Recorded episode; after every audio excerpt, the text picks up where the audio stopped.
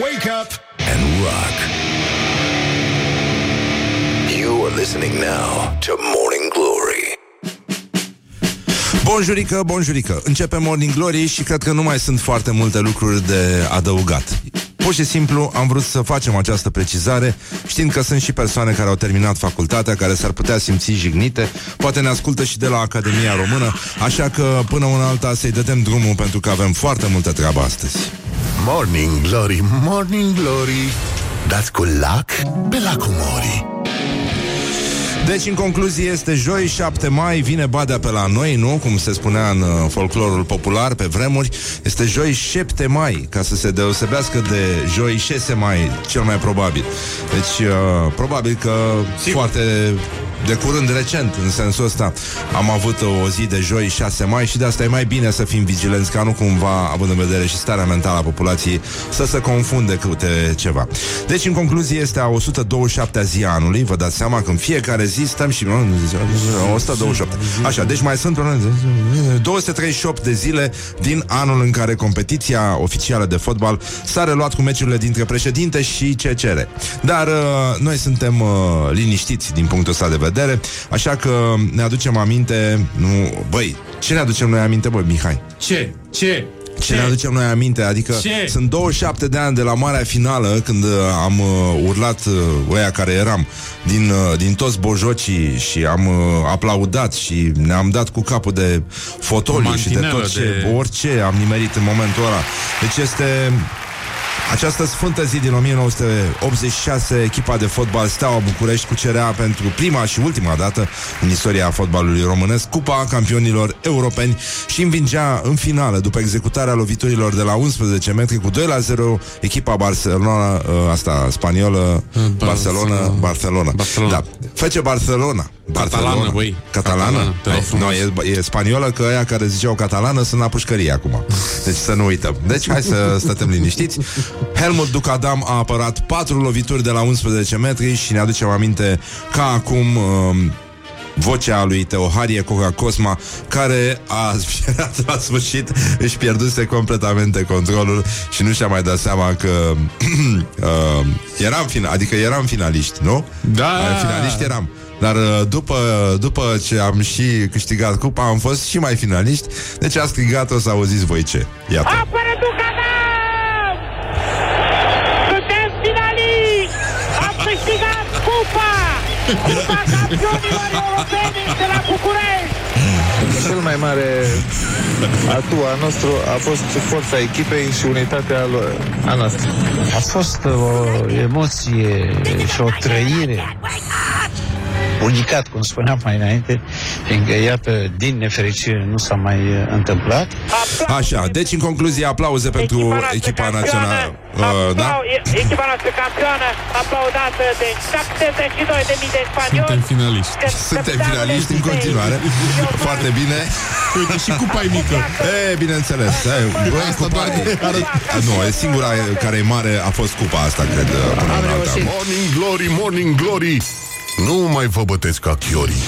Deci, în concluzie, și în ultimul rând, să știți că astăzi mai este o sărbătoare, este ziua radioului, dar se sărbătorește doar în Rusia și Bulgaria. Da. Și pentru că în 1895 a avut loc demonstrația cum că, bă, a luat-o. Adică așa au zis ei, dar în rusește. Hey, uite, de-asta acasă am.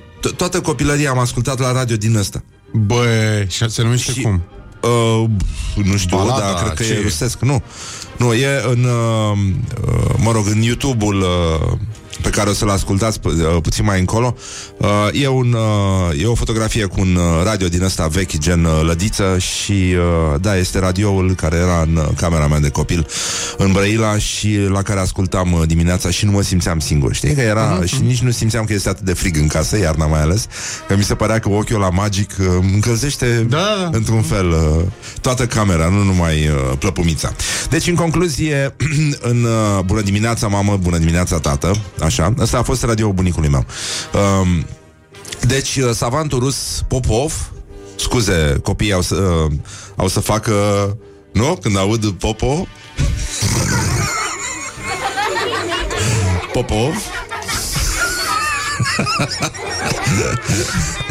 Mă duc să fac ceva la Popov. Mă doare la Popov după ce mi-a dat Ionel un șut. Ok. Așa, și a demonstrat domnul Popov că prima stație, adică, îți dai seama, prima stație a fost a lui, că n-avea ce să zică. Dom'le, asta e a doua stație, dar merge. Nu, prima și-a luat-o, frate. Deci asta a fost, dar că a spus în rusă, a luat-o și nu știm să spunem în rusă. A luat-o. Prima stație de radiorecepție. Și din acest motiv, pe motiv de terminație, că e ov, știi? Da. Deși Popotătătov era în Bulgaria. Popotătătov este varianta bulgărească. Deci astăzi se sărbătoresc ziua radioului și a lucrătorilor din comunicații. Pentru că ziua mondială a radioului, dacă vă aduceți bine aminte, și vă aduceți aminte că nu, tâmpiți nu sunteți, așa, e pe 13 februarie, am și sărbătorit-o atunci, mă rog, într-un cadru restrâns, nu? Că... Nu era chiar așa, nu? Nu, zic așa, într-un cadru restrâns, că nu s-a putut mai mult, nu s-a dorit să se vrea, în sensul ăsta. Dar, apropo de limba rusă și de limba bulgară, cu care sunt atât de bune prietene, iată, dacă vă era dor să reascultați Cotele apelor Dunării în rusește. Hidrologический бюллетень. Уровень вод Дуная на 28 апреля 2015 года. Базяж 470 сантиметров, падение 10 сантиметров. Молдова-Веке 540 сантиметров, падение 18. Дренкова 800 сантиметров, падение 2 сантиметра. Оршева 225 сантиметров, падение 15. Другой Татурну Северин 747 сантиметров, падение 10 сантиметров. Morning Glory, Morning Glory. Dați cu lac pe lacul Mori. Deci vorbeam foarte bine rusă, Mihai. Da. Vorbeam foarte bine rusă. Uite că ne-a scris Laura cum se zice în rusă. Hai că luatul. Cum? Davai omzial e to. Da. Și asta. Și stai puțin.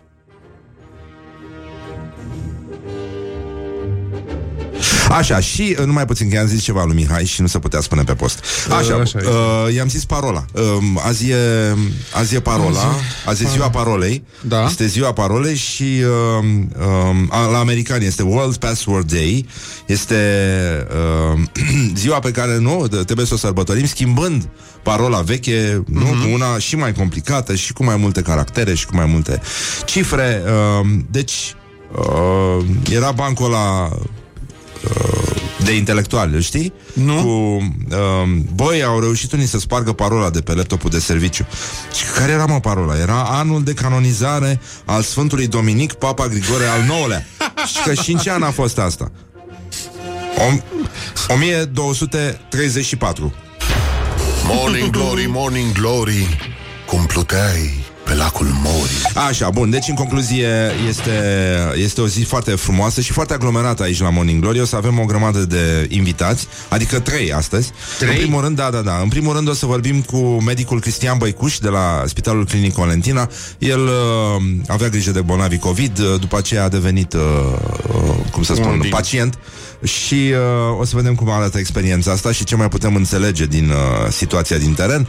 Apoi o să vorbim după ora 9 cu avocatul Octavian Marian despre povestea asta cu neconstituționalitatea amenzilor din starea de urgență. Și mai mult avem la comedianța Căsica având cafea o actriță de la Teatrul Notara, se numește Crenguța Hariton. Întâmplător, tatăl ei și tatăl meu au fost foarte buni prieteni și... Mă bucur, n-am întâlnit-o până acum, n-am schimbat nicio vorbă. Taică mi-a zis, băi, când vorbești cu ea să-mi zici și mie cum arată. Nu știe că ne vedem doar pe monitoare, dar merge și așa, e ok. Bun, și ea a bubuit ieri pe...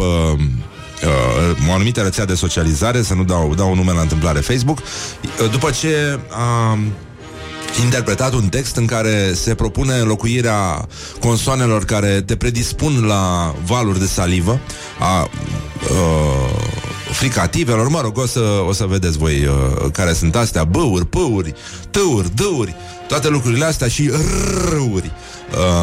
râuri de salivă nu se vor mai abate asupra interlocutorilor voștri dacă, dacă vă veți însuși această tehnică ce va fi predată aici la ore de maximă audiență de actrița Crenguța Hariton. Am pregătit și câteva texte explicative, o să vorbim din Klaus Iohannis, o să încercăm un pic și Ion Creangă. Avem foarte multe citate contemporane, să vedem cum ar putea să vorbească în fața publicului, în fața elevilor, în fața studenților, în fața spectatorilor, toți cei care au de performat, nu-i așa, un discurs. Și despre asta este tema de astăzi. Deci, vă rog să rămâneți cu noi, o să fie foarte bine, o să intrăm în live pe Facebook, pe ăștia și, nu în ultimul rând, aș vrea să încheiem cu adevăratul glorios al zilei. Este primul ministru Ludovic Orban, care astăzi merge la Ford Craiova și la Dacia Mioveni, la fabrici acolo, și vom avea conferință de presă. O grămadă de treabă avem astăzi pe internet și, printre altele, cred că domnul Orban va spune la finalul vizitei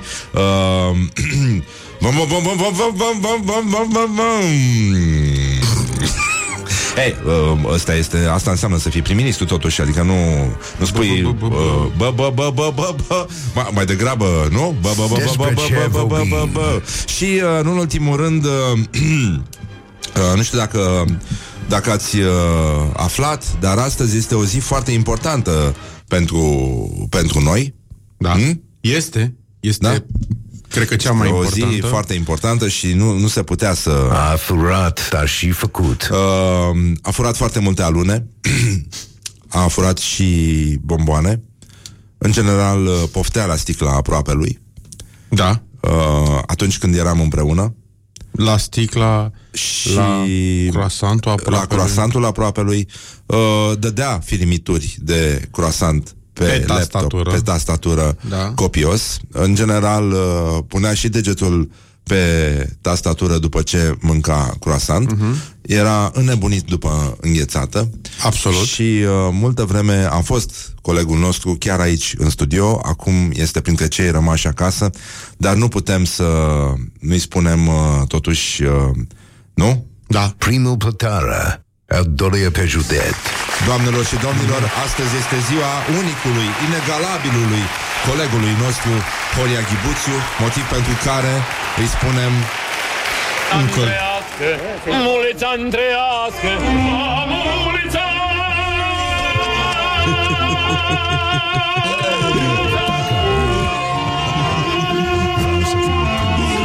acasă, Crăciun fericit.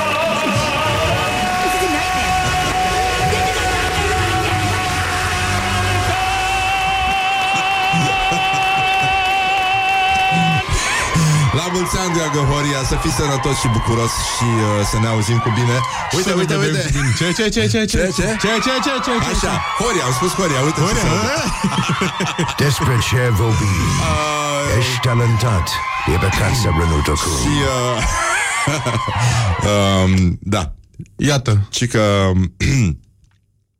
Horia zice mulțumesc, așa cum îi spuneam și lui Ami, șefa la marketing, vrea să mulțumesc încă o dată conducerii radioului pentru că m-a trimis acasă cu bestialitate. N-am stat degeaba, am intrat în programul de dezvoltare personală, cum să mă îngraș singur la domiciliu. Rezultatele se văd cu ochiul liber, da, e adevărat, cred că putem, dar... Horia locuiește chiar aproape de radio și putem vedea, nu-i așa, o formă rotundă deplasându-se disperat pe chei, și spunându-și, nu-i așa, mințindu-se singur că într-o bună zi va fi mai slab. Deja având sateliți în jurul lui, că a început să dezvolte propria gravitație. E adevărat. Dar să nu uităm că și francezii s-au îngrășat în perioada asta, nu? Ui. Și putem să spunem, hai domnule, că nu e... Știi, ți-am povestit că un copil a văzut odată o persoană de origine africană pe stradă și a spus, mama... Uite, un francez. Morning Glory. Wake up and rock. Așa că, scumpe Horia, îți dorim foarte tare. Uite, îți facem dedicație cu piesa mea favorită de mers la mare, cu decapotabila, da? Cu un cabrio frumos, făcând vom, vom, vom, vom, vom, vom, vom, vom, vom, vom. Și lăsându-i așa vântul să ne dezmierde părul tuns periuță. Deci, în concluzie, măcar urechile să ne fâlfâie, dacă altceva e prea târziu. Morning Glory, Morning Glory, Ce ochi roșii au sudorii! Deci, în concluzie, bonjurică, bonjurică, băi, Lenică. Mihai, yeah. Așa, s-a bucurat Horia la gluma ta cu sateliții, numai că, din păcate, nu este doar o fantezie a noastră. Așa, bun, poate să-i dăm și un telefon puțin mai încolo, absolut, să mai auzim cum se râde. Și nu, cum zic, băi, e frig afară. E frig. Și vorbeam cu prietenul meu Horia Belu de la Cluj și zicea: băi, e frig, sunt 9 grade. Zic, bă, la voi e frigul de anul trecut, nu e frigul de anul ăsta. Deci oricum este super ok. Dar chiar și așa sunt probleme foarte, cum să zic, sunt și probleme mari, dar sunt și probleme mici.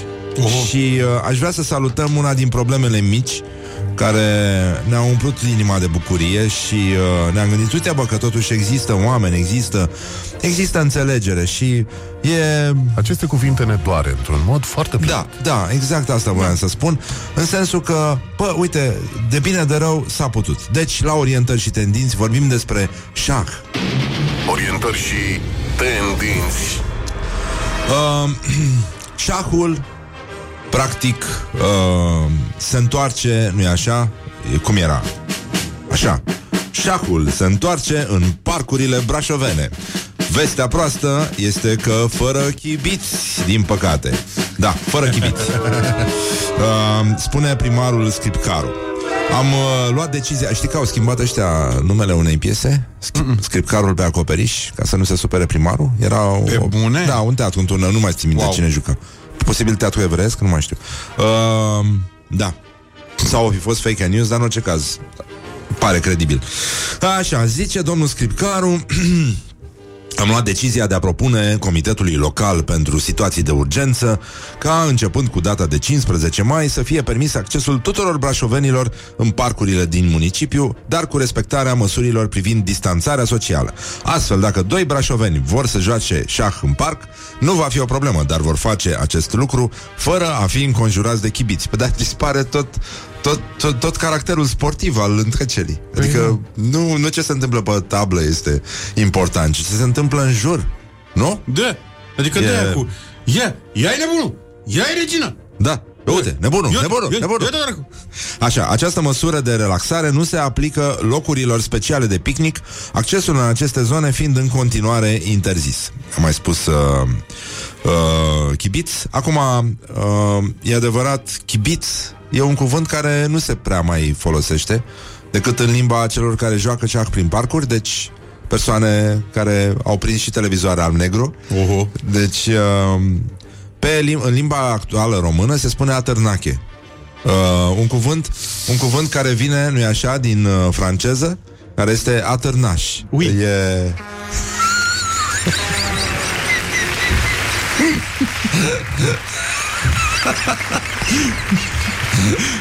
Ca și Scaramuș, ca și multe altele. Would you do the fandango? Lightning, very, very frightening me.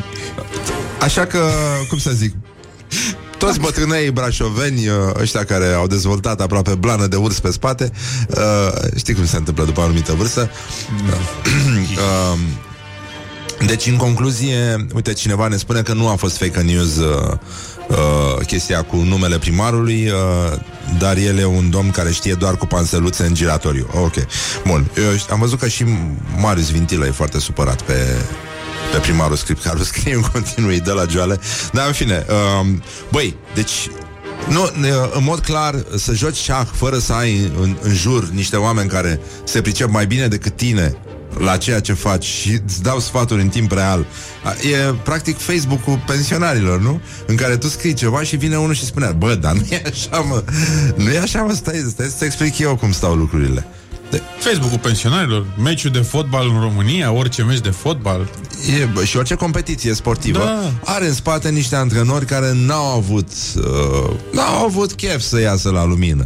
De fapt, despre asta este. N-au avut loc toți, n-au avut loc de alții care l-au luat înainte și care l-au ocupat locurile, niște incompetenți. Acum, îți dai seama, una din tehnicile supreme, adică știi că unul este chibit de meserie dacă transmite mesajul care este codificat și știu doar cei care au pierdut ceva vreme prin parcuri sau alături de oameni în vârstă care joacă șah, este: bagă-i o siciliană, șeful. OMG! This is a nightmare! This is a nightmare and I can't wake up! Așa, și altfel, băi, ai auzit aia, nu? Cu francezii care s-au îngrășat 2,5 kg în medie. În medie. Cam, da, da. E... Mi se pare logic. Ce te așteptai? Păi, nu mă așteptam nimic, dar mi se pare foarte bine. În țara croasantelor. În țara croasantelor, da, e adevărat. Deci, acum hai să vorbim un pic despre mall-uri, că și despre această confuzie pe care o nasc autoritățile. O să încercăm să mai înțelegem ceva apropo de amenziile astea, pentru că nu știu dacă lumea înțelege foarte bine ce se întâmplă. Avem un avocat invitat după ora 9, o să încercăm să ne lămurim. Dar până atunci mai sunt celelalte măsuri care se aplică sau nu se aplică, adică nu e clar dacă se aplică sau se aplică până la capăt sau cât se aplică, pentru că l-am văzut ieri pe domnul Orban la televizor spunând că parcurile n-au fost niciodată închise prin ordonanță. Astea au fost dispoziții ale autorităților locale. Ei au decis să pună banderolele alea și să păzească parcurile cu poliția și să nu lase oamenii acolo. Nu e prevăzut așa ceva. La fel cum a spus domnul Vela despre cimitire. N-a fost, domnule, a fost doar de Paști. În rest puteai liniștit să te duci, să petrești timp de calitate acolo cu cei repauzați. Deci, în concluzie, aceeași discuție care este extrem de confuză are loc acum despre magazinele din mall-uri. Am văzut cum a spus domnul Orban, cu magazinele cu intrare exterioară. Bun, asta înseamnă, el se referea la magazinele din mall-uri care sunt la parterul mall-ului, în afara mall-ului, deci poți să intri, cum sunt farmaciile, unele cafenele și așa mai departe. Bun. Deci, domnul Orban zice, magazinele din mall-uri care au intrări exterioare și nu prin chepeng, prin teleportare, cum sunt celelalte, sau în interiorul mall-ului, vor fi deschise după ridicarea stării de urgență. Și acolo mai sunt, de altfel, în mall-uri deschise farmacii, magazine alimentare, spălătorii. Astea au fost, am înțeles, deschise și pe perioada stării de urgență. N-am avut plăcerea să intru în vreun mall. Da. Dar oamenii protestau că lor le mergeau chiriile normale, numărul de clienți fiind, evident, cu totul diferit. O chestie foarte complicată, dar mai mult a apărut chestia aia. Mergeți la pescuit, n-aveți voie să ieșiți din oraș. Păi, mă, ne înțelegem și noi ca oamenii. Se poate să vorbim între noi înainte să ieșim la televizor și să spunem unul hăis, unul cea. Oricum, ci că în interiorul localității va exista libertate deplină de circulație, dar în afara localității am stabilit că vor fi permise deplasările, dar pentru o categorie de motive pe care noi le considerăm întemeiate, care în momentul în care le vom hotărâ, le vom prezenta publicului. După negocierile care s-au purtat, sectorul Horeca nu se va deschide după data de 15 mai și e clar că, mă rog, de câte ori se pot răzgândi? 200 de ori, nu? Deja avem 2. Hai că mai sunt doar 198 de răzgândiri și poate că am scăpat. Ceea ce au întrebat foarte mulți ascultători care sunt acum se duc așa pur și simplu de plăcere dimineața la Răz oare, știi? Da. Așa, să vadă locul, să-și mai aducă aminte, adică să stabilească traseul, după care se întorc la ei în drumul taberei. Au întrebat așa, domnule, mall-urile, pentru că e dificil să spui, nu? Da. Mall-urile din drumul taberei sunt sau nu în afara localității? Adică e important. E important să punem deștul pe rană. Despre ce vorbim? Păi, despre asta este vorba până la urmă, nu? Morning Glory, Morning Glory, noi nu suntem bolnăviorii. Don't forget to wash your hands. Și acum că vi se pare fric, da? Știi că au eschimoșii vorba aia, când vine vara la ei. Știi, când vine vara și sunt temperaturi din astea demente, 4, 5, 7 grade. Știi? Da. Înfrunzește lichenul, știi? Genul ăla de temperatură, deci vine să dai jos 2 blânde pe tine, să păstrezi una aia de vară, blana de vară, știi? Știi cum zic ei? Și când ne-o fi mai frig, așa să ne fie. Ceea ce vă dorim și dumneavoastră, asta o să tânjiți, nu noi, ei. Da. Dar le zic lor: o să tânjiți, bă, 1 miliard de oameni care veți trăi într-o căldură insuportabilă peste 50 de ani. A apărut un studiu care, chiar și în varianta cea mai optimistă a scenariului, care este semi-apocaliptic, 1,2 miliarde de oameni vor rămâne în afara nișei climatice confortabile în care oamenii au trăit și s-au dezvoltat în ultimii 6.000 de ani. Și... oamenii de știință care au făcut studiu spun că au fost amuțiți și frapați de rezultate, întrucât nu se așteptau ca specia noastră să fie atât de vulnerabilă. Mulți nu se așteptau ca specia noastră să fie atât de cretină, dar și responsabilă. Dar, bineînțeles, cifrele sunt uluitoare. La Universitatea Exeter s-a întâmplat chestia asta și... practic, în termeni foarte umani, undeva în peste 50 de ani, o mare parte din populația de pe glob, da? O șeptime, practic, da, va trebui să se mute de acasică. Despre asta e vorba. Și, bineînțeles, noi, nu știu, poate prindem, poate nu prindem, poate nici nu o să ne dăm seama că am prins, că știi cum e. Da. Da? Și singurul care va putea să spună să mormăie ceva la final va fi Ion Iliescu, nu? Clar. Care da, așa? Da, a zis frapați, nu? Frapați, da. Deci înseamnă că ei se pregătesc de acum, aș pun frapierele la lege de acum. Și asta este adevărat, dar până una alta eu zic să nu, nu știu, să nu pui la inimă, Mihai. Eu nu pun, dar mă mai întreb o chestie. Peste 50 de ani o să vină așa odată, bam, sau o să fie gradual? Asta n-au zis. Nu, o să vină bam. Vine bam! Da. Păi atunci nu mai suntem pe aici, eu nu mai sunt pe aici. Da. Dar știi care e chestia? Ci că nu este adevărat că au apărut măști din plastic transparent în India pentru fetele îngrijorate că nu li se vede machiajul. Da. Ok. Nu este adevărat, dar măicuțele de la o mănăstire din Dobrogea au ieșit cu niște măști la înaintare. Știi? Nu? Okay. Au făcut măști de protecție cu un mesaj creștin. Ok. Așa. Și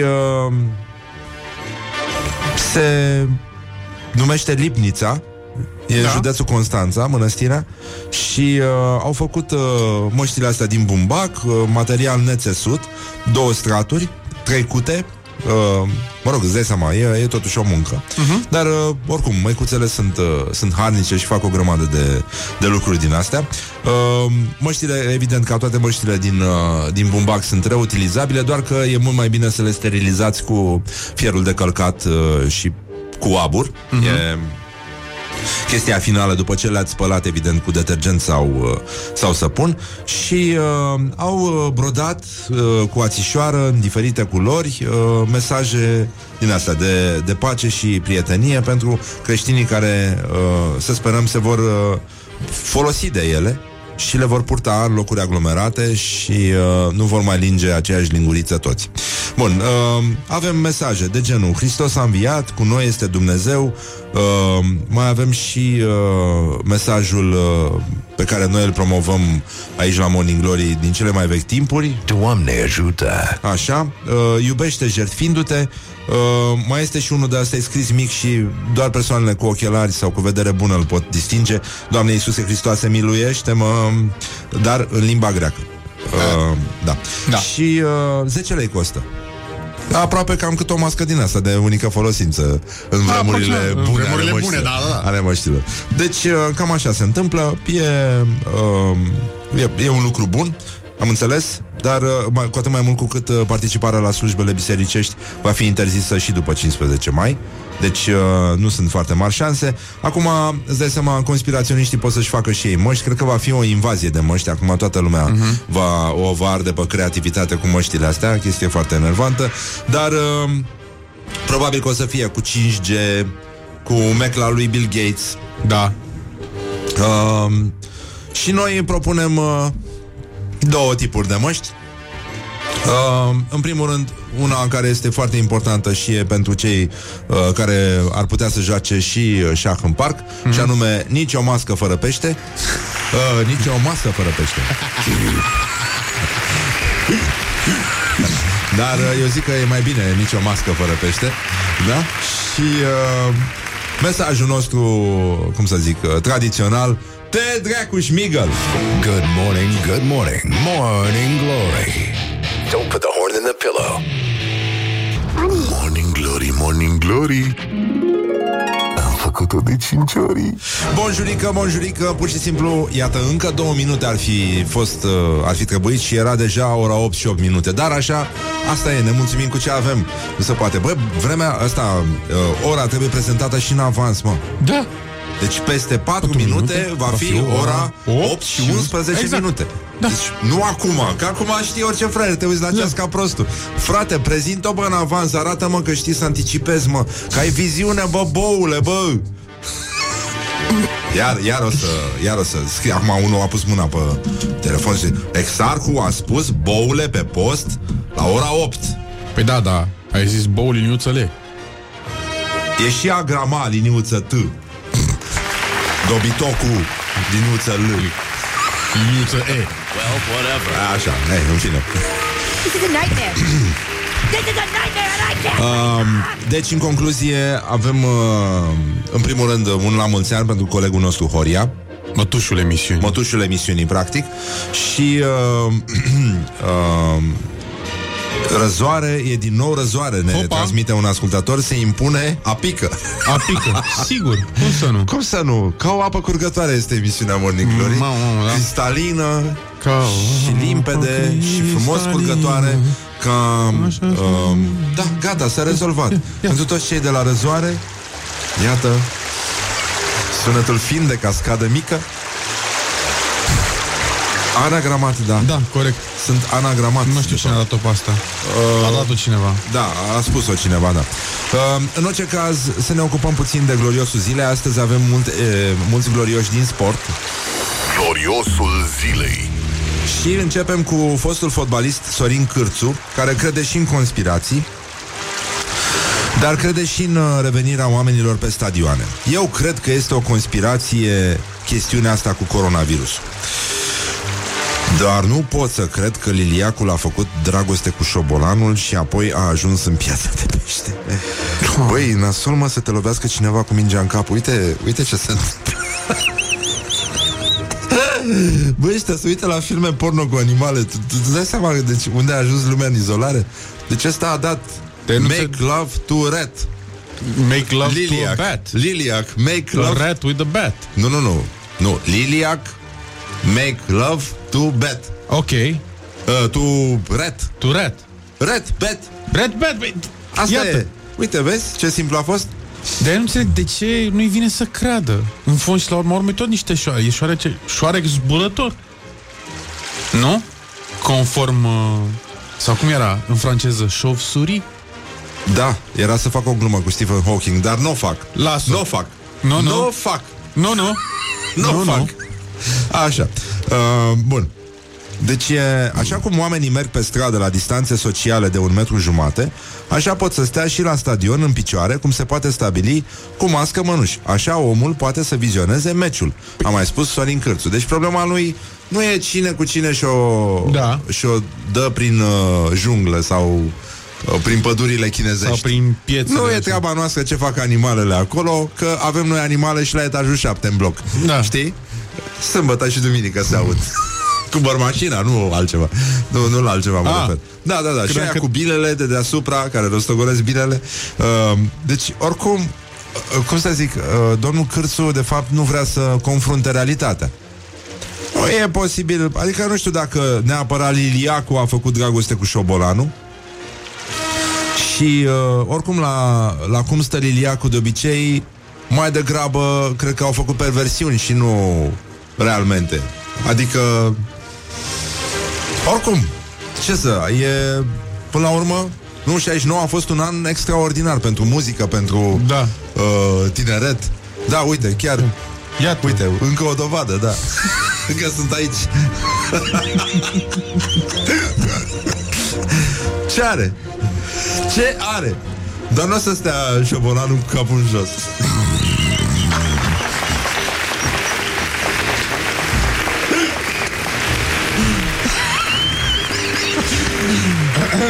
Zice... Nu?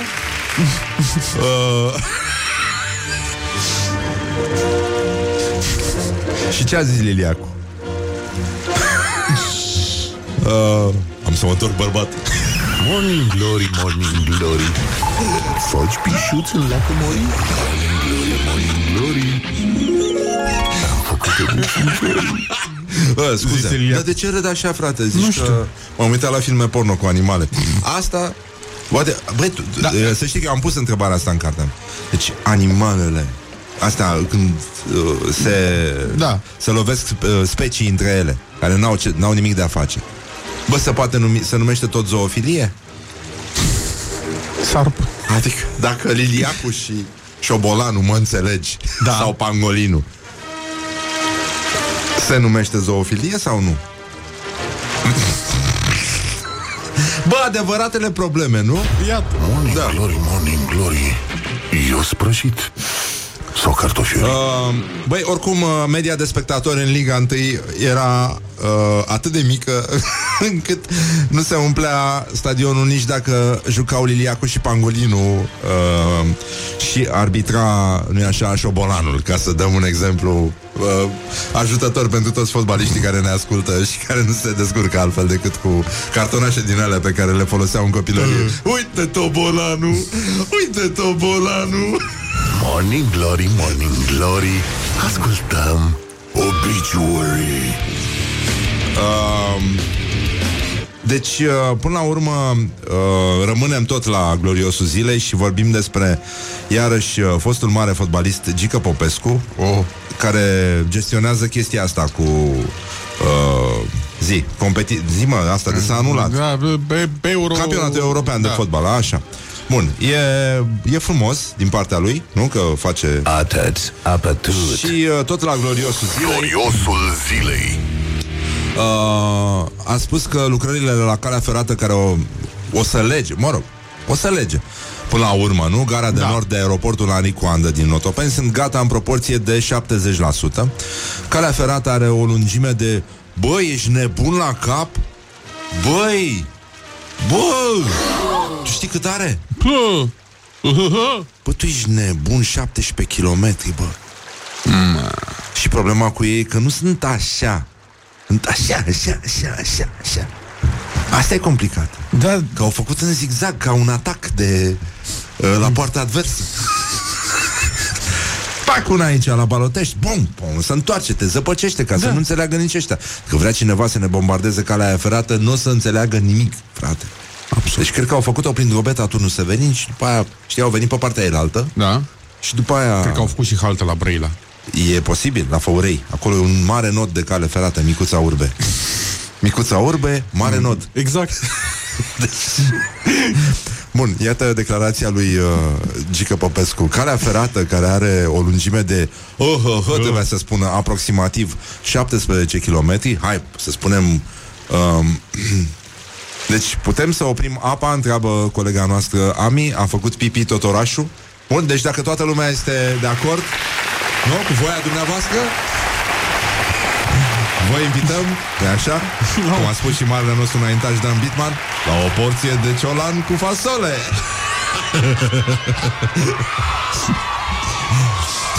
Așa. Deci 17 km, bă, nenică. Și că va fi gata undeva în luna august.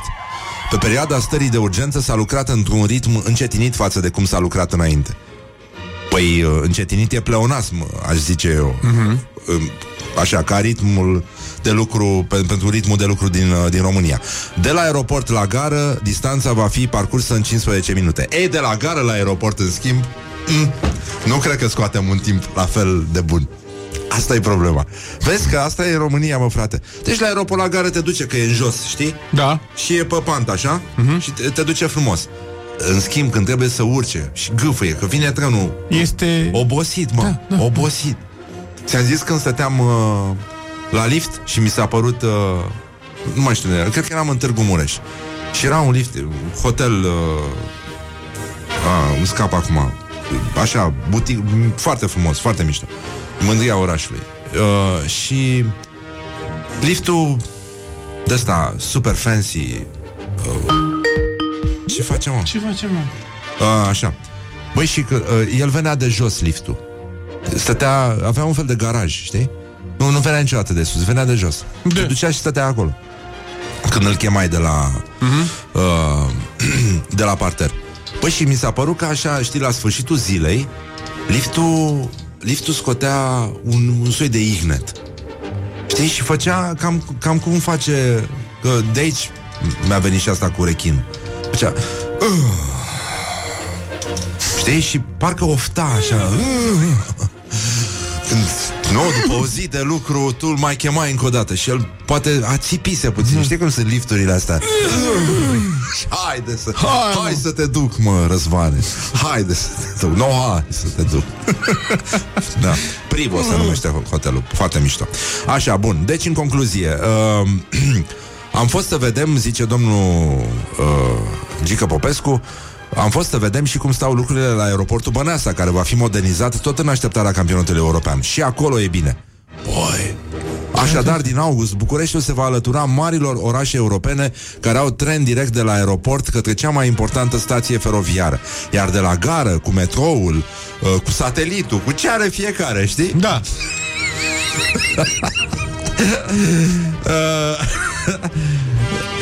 Cu metrou, prin tot orașul. Da. Păi, parcă vezi cum vin oamenii de la aeroport și în loc să oprească la niște țărani ce sunt la gară, zic, păi, hai mă să vedem orașul, mă.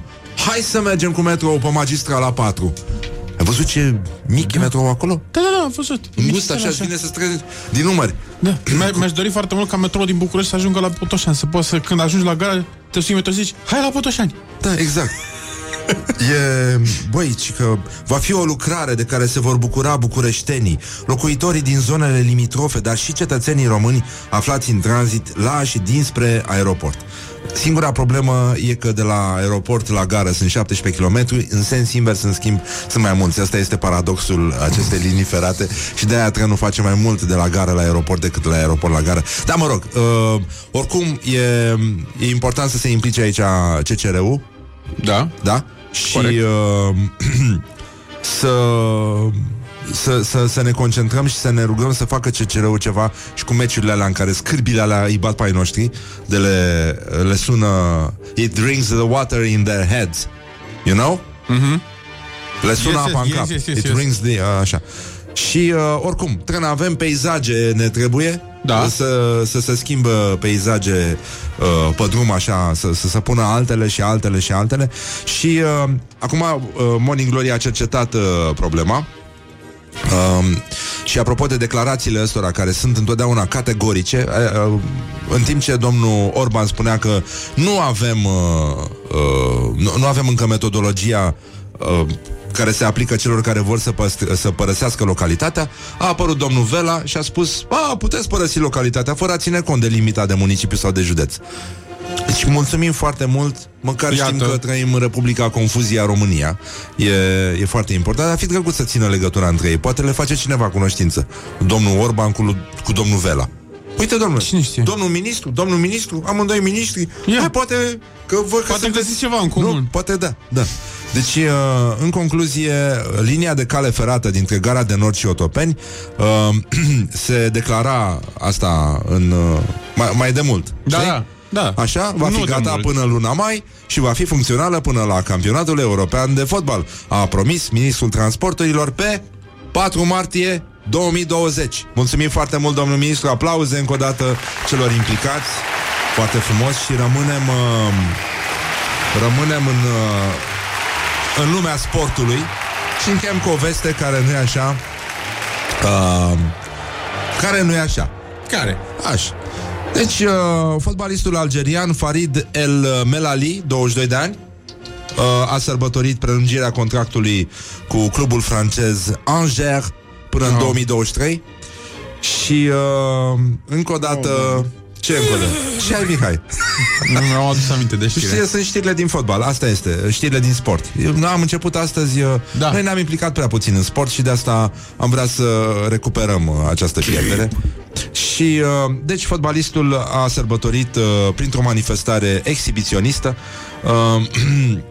prelungirea contractului, a fost surprins de vecini în curtea lui și reclamat la poliție și culmea, deci era în curtea lui. Da. Era în careul lui. Cum a fost surprins de vecini în curtea lui? E normal să fii în curtea ta. De ce sunt vecinii francezului surprinși de că este în curtea lui? Poate asta e surpriza. Uite, ăsta e în curtea lui. Deci nebun, sunt la poliție. Iată. Dar nu. El a avut un comportament nepotrivit. A spus, am crezut că sunt singur în grădină. Înțelegi? Și avocatul său, care e și doamnă, a spus, nu a făcut-o la adresa cuiva anume și nu a fost agresiv cu nimeni. Adică nu ne-a spus la cine s-a gândit când a făcut când a interpretat acest cântec super hit al formației Malahia. Algerianul se pare că este recidivist. Pentru că impresarul lui, sau, adică recidivist și singur de multă vreme în grădină, a confirmat că în aprilie s-a mai deschis un proces similar în contra lui, dar martorul n-a fost în stare să-l identifice. Deci practic vremea a fost prea frumoasă și omul a făcut-o în grădină. Mâna vinovată, asta este. Îți fuge mâna. Cum e aici la noi la radio, știi? Da. Vezi butoanele astea, pac, ai ridicat calea, a dat drumul la microfon, pam. Da. A făcut și el la fel. E fuge mâna, nenică. Deși culmea, deși asta e hands, deși hands. A scris cu mâna cum a făcut și Maradona și uite că nu s-a mai supărat nimeni. Da. Evident, fotbalistul a întrebat dacă incidentul n-ar trebui considerat activitate fizică individuală și să nu fie amendat. Și iată cum a sunat apărarea sa. Eram singur. Aveam o mână amorțită de la un goblen la care lucrez și m-a dus drumul. Nu, nici nu mi-am dat seama ce fac. Mi-a intrat ceva în ochi și m-am trezit și am crezut că am adormit în grădină și că a început ploaia. Put the hand and wake up. This is Morning Glory at Rock FM. Și acum piesa de insistență de astăzi de la Morning Glory, care vine de la o trupă care se numește Black Strobe. Și e un cover, mă rog, dacă îl cunoașteți, de la Muddy Waters. I'm a man. Morning Glory, Morning Glory, noi nu suntem bolnăviorii. Don't forget to wash your hands. Bonjurică, bonjurică. Așa cum v-am promis, o să avem un dialog cu medicul Cristian Băicuș de la Spitalul Colentina. Ne-am auzit și acum vreo 3 săptămâni și totul era bine, mersi, ca să zic așa. Doar că între timp, uite, am intrat în live pe Facebook, puteți să ne și vedeți acolo, ne ascultați la radio. Numai că între timp s-a mai întâmplat ceva, așa că ne bucurăm că îi putem spune bună dimineața doctorului Cristian Băicuș. Bună dimineața! Bună dimineața, mă bucur să vă reaud. Da, asta cu e toți bolnavi sănătoși pare o expresie destul de bună. Au fost foarte impresionați ascultătorii când au auzit că, mă rog, după ce am vorbit despre munca dumneavoastră, pentru că aveați de-a face cu bolnavi de COVID, v-ați infectat și ați parcurs și ați trecut în cealaltă tabără, de unde îngrijați bolnavi, ați devenit îngrijit și pacient. Cum arată experiența asta? Da, cred că am vorbit tot într-o joi, acum vreo 3 săptămâni și eram deja infectat. Dacă vă aduceți aminte, v-am povestit că am avut niște simptome ca de răceală. Și mi se făcuseră testele rapide cu 2 zile înainte, care fuseseră negative, deci probabil că nu eram infectat de mult timp, dacă testele alea au fi fost bune de ceva. Și joi la 4 și ceva am primit rezultatul că a ieșit pozitiv RT-PCR-ul, deci eram infectat. Așadar, n-am fost chiar asimptomatic, am avut simptome ca de răceală, niște dureri vagi de cap, niște dureri vagi în gât și o stare așa mai proastă. Și apoi, oricum, având în vedere că aveați o formă ușoară, ați fi putut sta și acasă Dar? În principiu se dăduse luni o hotărâre ca pacienții asimptomatici să rămână acasă, dar care a fost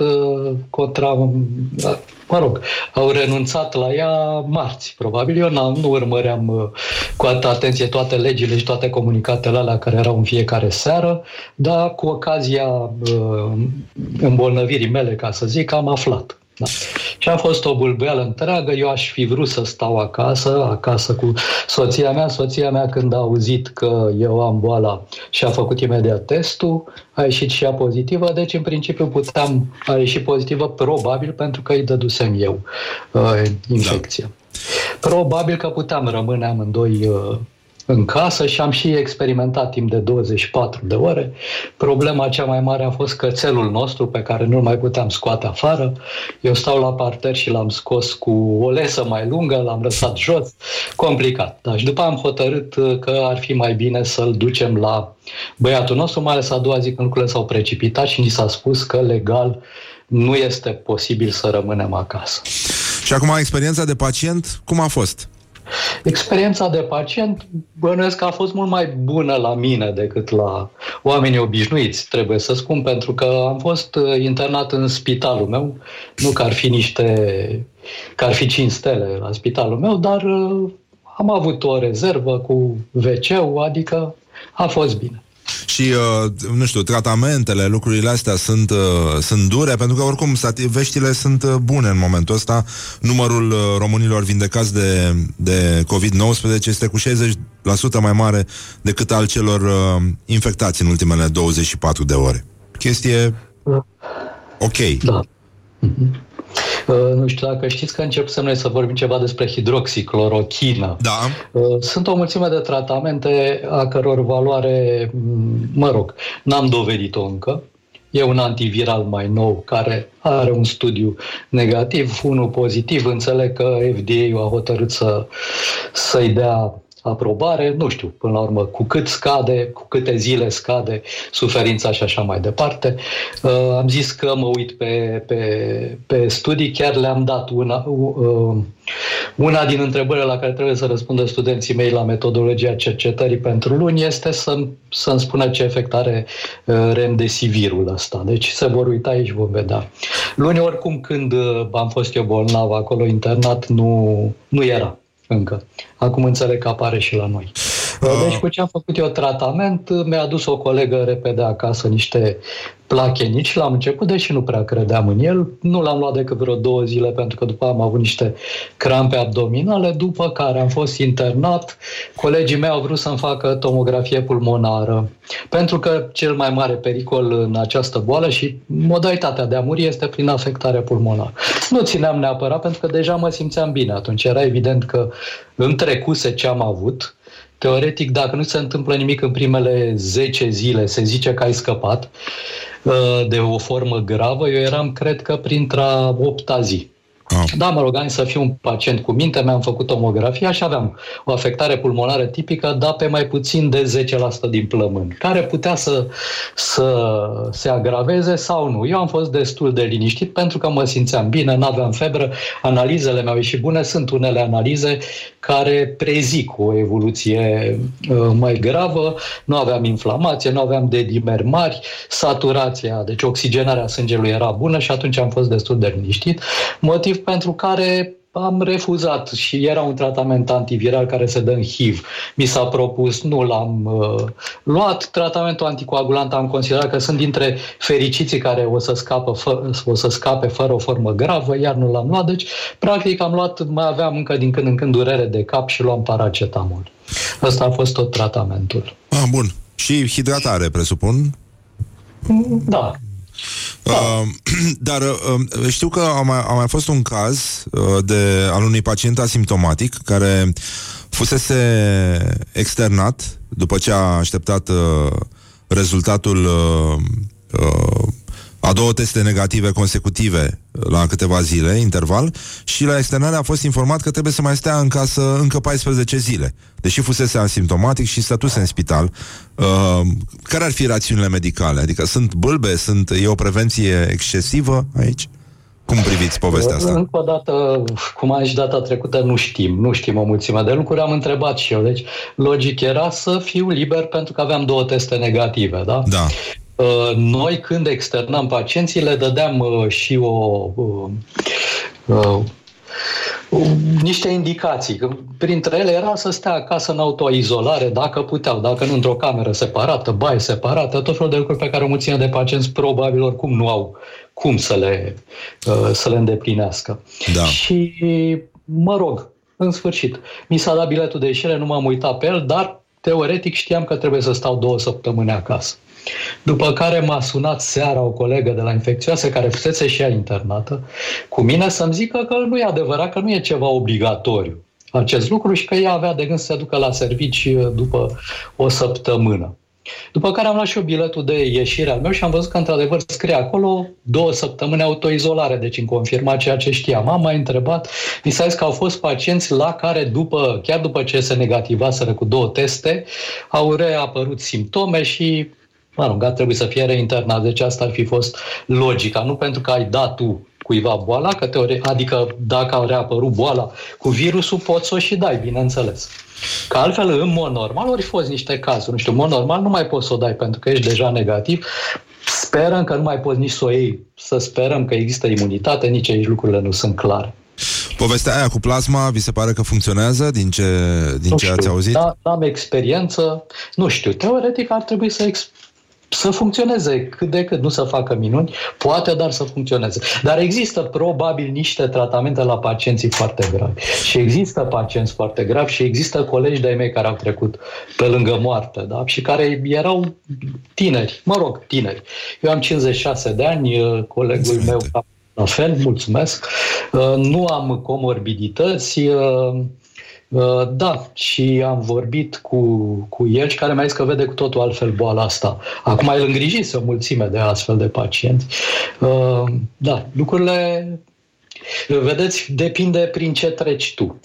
Acum, sunt evident, publicul s-a polarizat, sau opinia publică s-a polarizat, unii desconsideră boala și pericolul său, vehiculează o grămadă de statistici care plutesc în imponderabilitate pe internet, ceilalți își iau măsuri de siguranță excesive, unul dintre ei am fost și eu, cu preșulețul îmbibat în clor. Acum, paturile sunt pregătite în spitale, evident, toate pregătirile astea nu au fost puse în lucru, din fericire, de situația din România. Cum se mai întâmplă? Cum credeți că se va duce mai departe tratamentul ăsta? Paturile pregătite vor fi ocupate de pacienți asimptomatici, se va relaxa povestea asta, vor fi lăsați oamenii acasă sau e o măsură suplimentară și normală de prevenție să internezi pacientul și să-l ai sub observație și să te asiguri că trece prin toți pașii testelor și așa mai departe? Da, nu știu dacă pentru pacienți această măsură să fie ținut 2 săptămâni, nu cred, deși în vest pacienții sunt lăsați acasă, ideal e să aibă un saturometru la ei și dacă se întâmplă ceva, tușesc, respiră mai greu, scade saturația, atunci să cheme salvarea să se ducă de urgență la spital. Acest viraj de la o stare acceptabilă la o stare foarte gravă, unor se poate petrece foarte repede, într-o oră, 2. Și unii pacienți n-au mai apucat să cheme pe nimeni, au fost găsiți morți acasă. Dar probabil că sunt excepții. Eu cred că oamenii ăștia sunt ținuți acasă și ca să nu infecteze pe alții, pentru că, pornind de la ideea că poate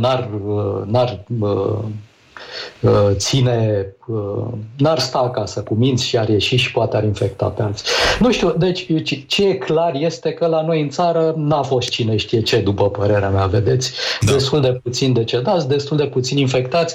Nu știu cât se datorează măsurilor care au fost luate, cât se datorează altor lucruri, pentru că vedeți că în Europa de Est, cu excepția Rusiei, unde s-ar părea că acum e un val destul de mare, dar nu o să știm exact, știm doar de 3 medici morți pentru că au sărit pe geam. Da, i-a luat curentul. Da, i-a luat curentul, iată. Se zicea că curentul nu există decât la români, există și la ruși, în Est.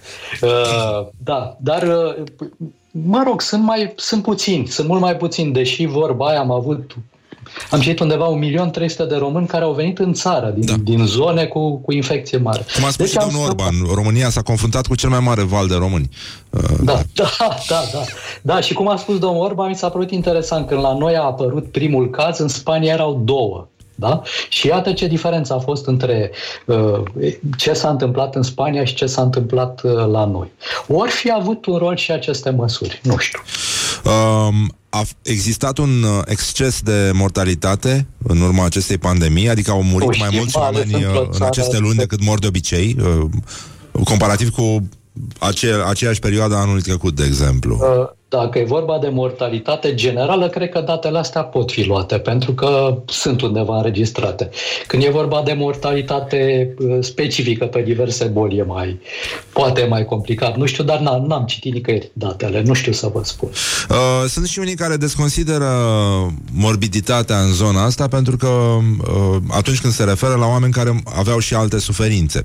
Și atunci mulți spun, hai domnule, că nu e de la COVID, e de la hipertensiune, e de la... Știu că dumneavoastră ieri pe Facebook dădeați cazul unei paciente de 56 de ani care avea diabet gradul 3 și hipertensiune, mi se pare, dar în orice caz niciuna din aceste boli n-ar fi condamnat-o la o dispariție la 56 de ani. Și spuneau, și sintagma asta mi-a plăcut și dumneavoastră ați formulat foarte frumos, că, domnule, erau oameni care oricum mai aveau câteva luni de trăit și ați spus că oricând, în orice situație, în orice pandemie sau în orice boală, să spunem, care afectează mase largi de oameni, există niște oameni care mai au câteva luni de trăit. Asta nu înseamnă că acele luni de trăit nu trebuie puse la socoteală. Nu e ca și cum nu ar conta. E o criză a umanității aici? Sau cum vedeți problema asta? Cred că întotdeauna e o criză a umanității. Adică sunt extreme în atitudinea oamenilor, unii care stau morți de frică în casă. Iată, poate că nu mi-a fost frică și poate că am greșit. Faptul că m-am îmbolnăvit, până la urmă, este și o lipsă de profesionalism. Da? Arată că undeva am greșit. Cred că știu și unde am greșit. Unde? Noi am intrat cu măști chirurgicale pentru că, teoretic, nu făceam manevre generatoare de aerosol, numai că la un moment dat am intrat la o pacientă în vârstă de 77 de ani și cu un tromboembolism pulmonar, cu afectare pulmonară în cadrul bolii. O pacientă care ne-a fost foarte dragă, era de la țară, era tare drăguță și pe care am găsit-o în insuficiență respiratorie, ieșiseră narinele care dădea oxigenul din nas, avea saturație scăzută și atunci i-am dat la o parte masca, i-am introdus narinele în nas, am ridicat-o ca să respire mai bine și m-am întrebat atunci oare fac bine ce fac, aveam mască de asta obișnuită chirurgicală.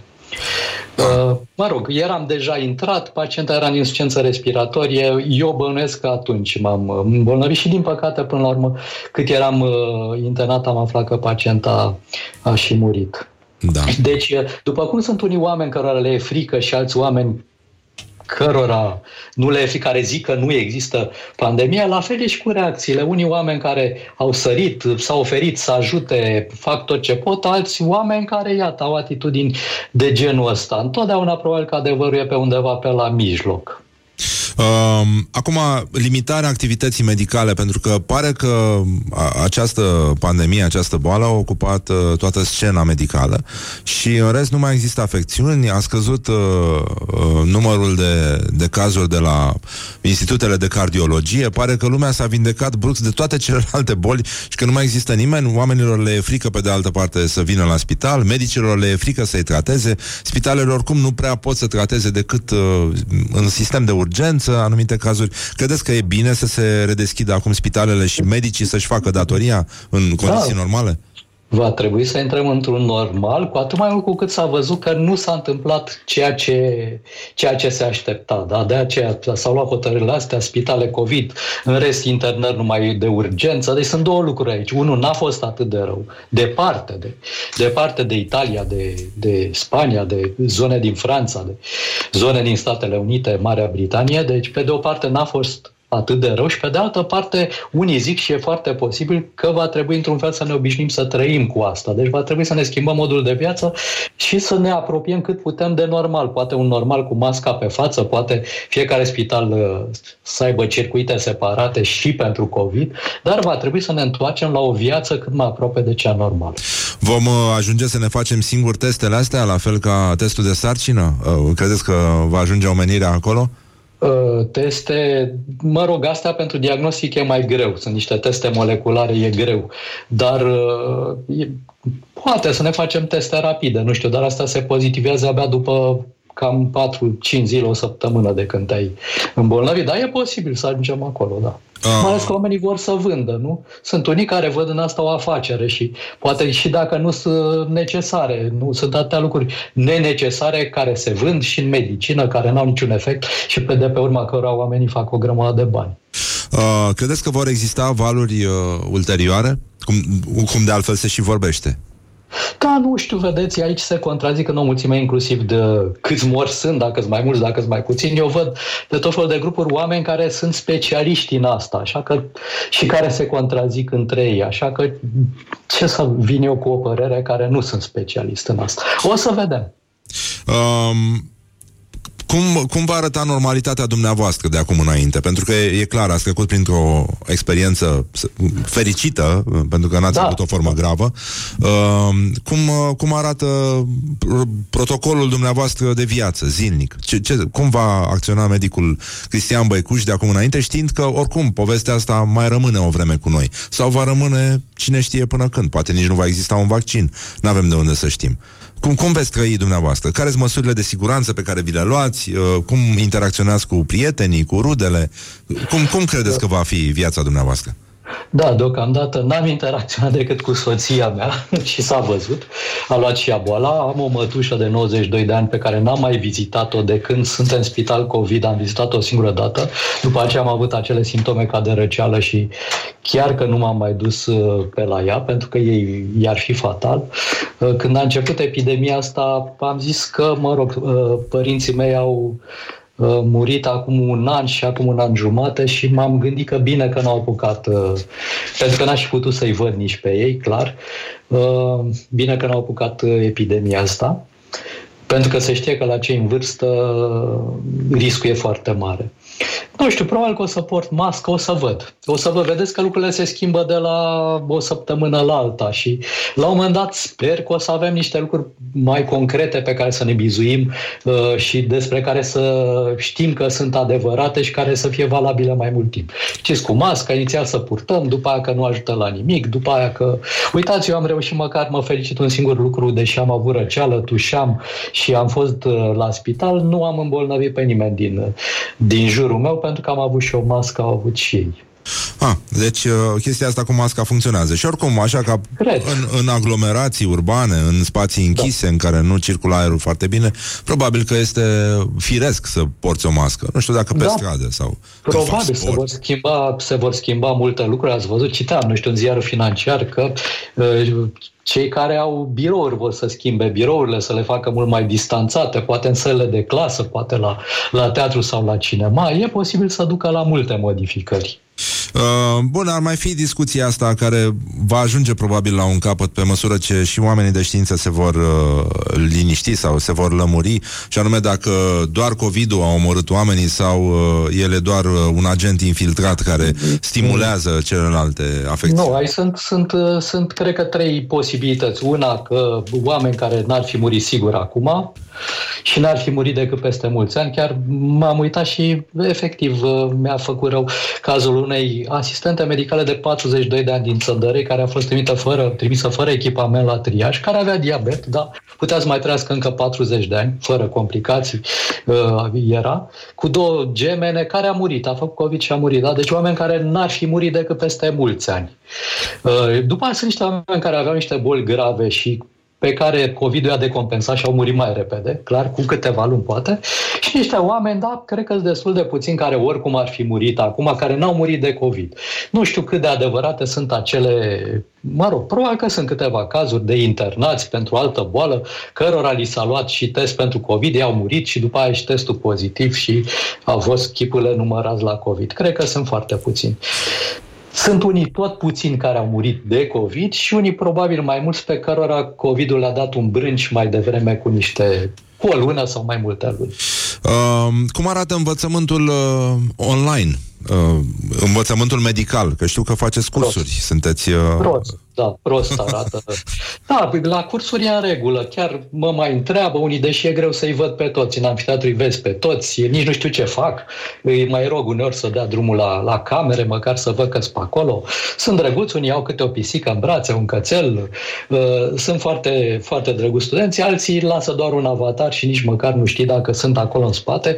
Eu mai pun întrebări, încerc să fac cursurile cât mai interactive și văd acolo numele și îi chem și îi întreb pe nume, uneori durează destule secunde până răspund, sau se gândeau la altceva sau erau prin alte parte, dar la cursuri mai merge, da, asta e, da. Nimic nu-i perfect, dar la partea practică cu pacientul e dezastru. Să vedem cum se poate recupera, în ce măsură.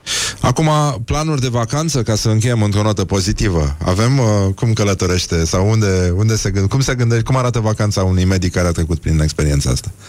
Nu știu, habar n-am. Să vedem ce o să fie prin iulie-august. Nu știu. Deocamdată am avut un concediu, da? A, bun, da. Sunt destul de odihnit. Noi, cățelul nostru e destul de bătrân, nu mai suportă drumurile lungi cu mașina și oricum ne gândeam să mergem pe undeva prin țară. A. Destul de aproape. Nu e rău deloc, dar puțin mai departe de, de Berevoiești, nu? Da, și nici la Bucovina, nici în Bucovina, probabil, unde a fost dezastru. Dar au fost zone în care a fost probabil ca în Italia, ca în Franța, iar cei care lucrează în ATI, ei văd numai cazurile grave, deci probabil că văd cu totul altfel problema.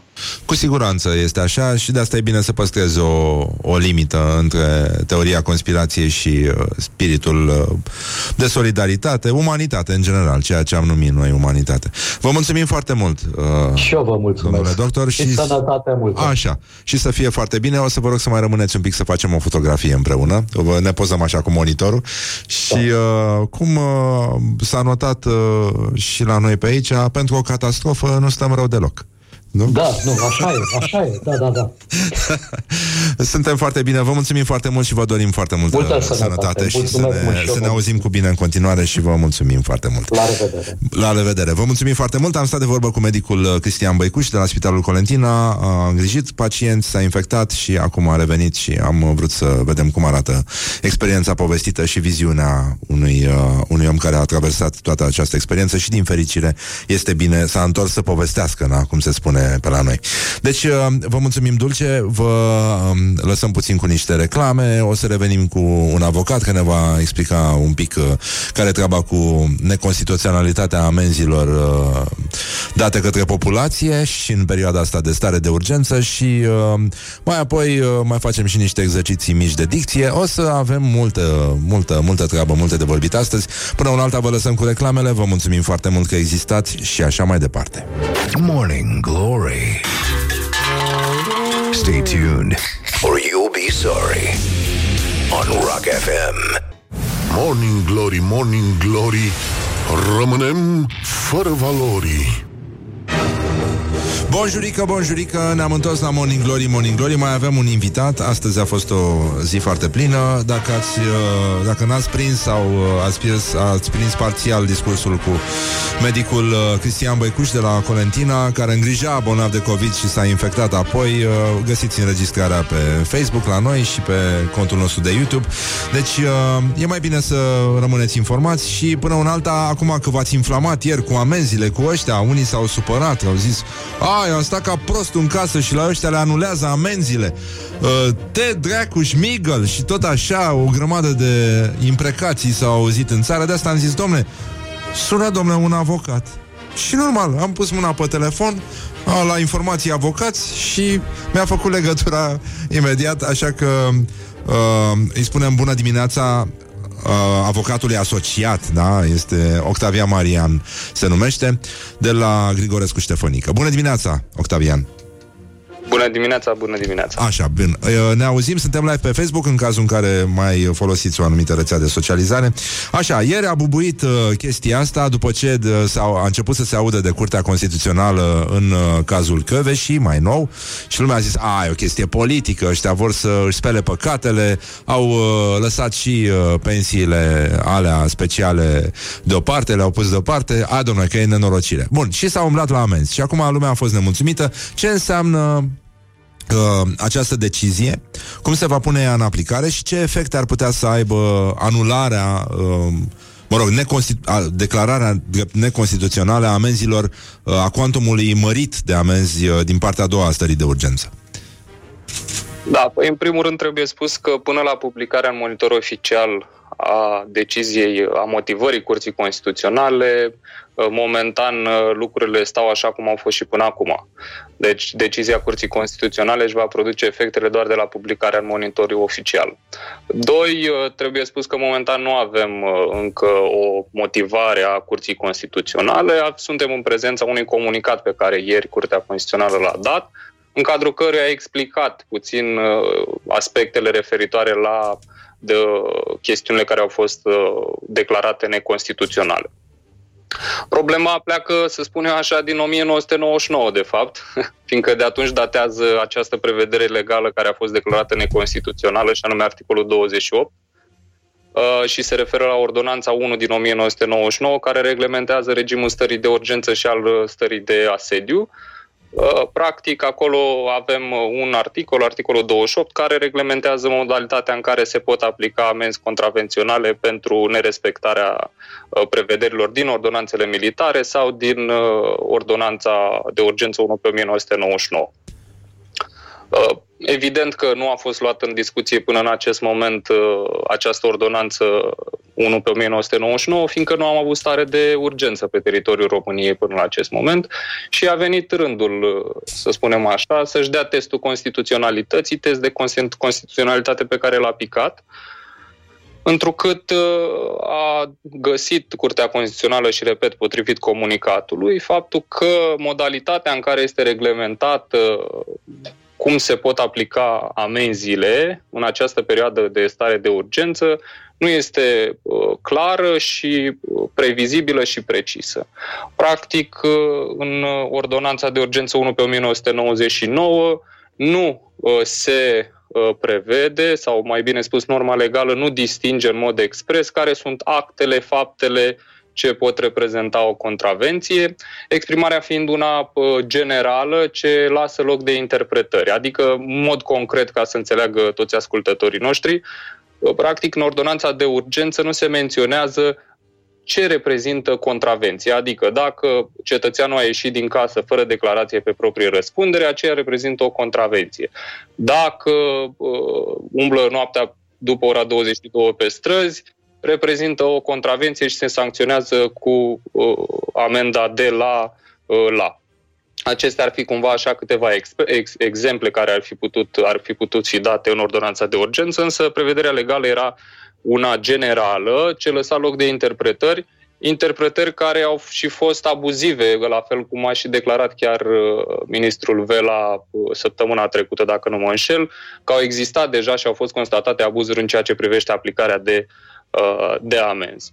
Bun, plecând de la această idee, de asemenea menționează Curtea Constituțională că în Ordonanța de Urgență 1/1999 nu se menționează nici cumva natura și gravitatea faptelor, astfel încât să se facă o diferențiere între tipurile de contravenții. Spre exemplu, nu poți să aplici aceeași contravenție pentru o persoană care a ieșit fără declarație pe proprie răspundere din casă, să aplice același tip de amendă cu anumite persoane care, să spunem, în mod ipotetic s-au strâns într-un grup mai mare de 20 de persoane pe timpul stării de urgență. Nu ar fi echitabil și astfel nu natura și gravitatea faptelor nu ar fi fost, de fapt nu sunt menționate în Ordonanța 1/1999. Am avut și noi povești cu un cetățean care s-a certat cu nevastă sa, partenera, în fine, și s-a dus să bea o cafea, nervos, în celălalt capăt al orașului, cred că în Bistrița sau Botoșani, o femeie care a fost amendată la locul de muncă pentru că nu avea adeverință de la locul de muncă, de aia muncea, era în timpul programului de lucru și a fost amendată. Mă rog, au fost multe aberații din astea, dar în general asta nu presupune, zic eu, și te rog să mă contrazici, că poliția a comis numai abuzuri și că amenziile sunt ceva greșit în această perioadă. În niciun caz nu presupune că poliția a făcut numai samavolnicii. Nu e adevărat. Nu, problema pleacă de la lipsa de previzibilitate și de precizie și de claritate a legii. Da. Fiindcă organul constatator care aplică amenda este pus să interpreteze cum știe el sau cum știe el mai bine textul de lege care, iată, nu este clar, nu este precis și nu este previzibil. Și din acest punct de vedere, Curtea Constituțională a declarat articolul 28 din Ordonanța de Urgență 1/1999 neconstituțional. Dar cum se întâmplă chestia? Iartă-mă, Octavian, că te întrerup. Că mulți au văzut aici o conspirație din ăștia, specialiștii de pe Facebook. Anume că acum Curtea Constituțională a încercat să se scoată pentru că cineva a dat cu cartofi în ea după cazul Căveșii și ajungem și acolo.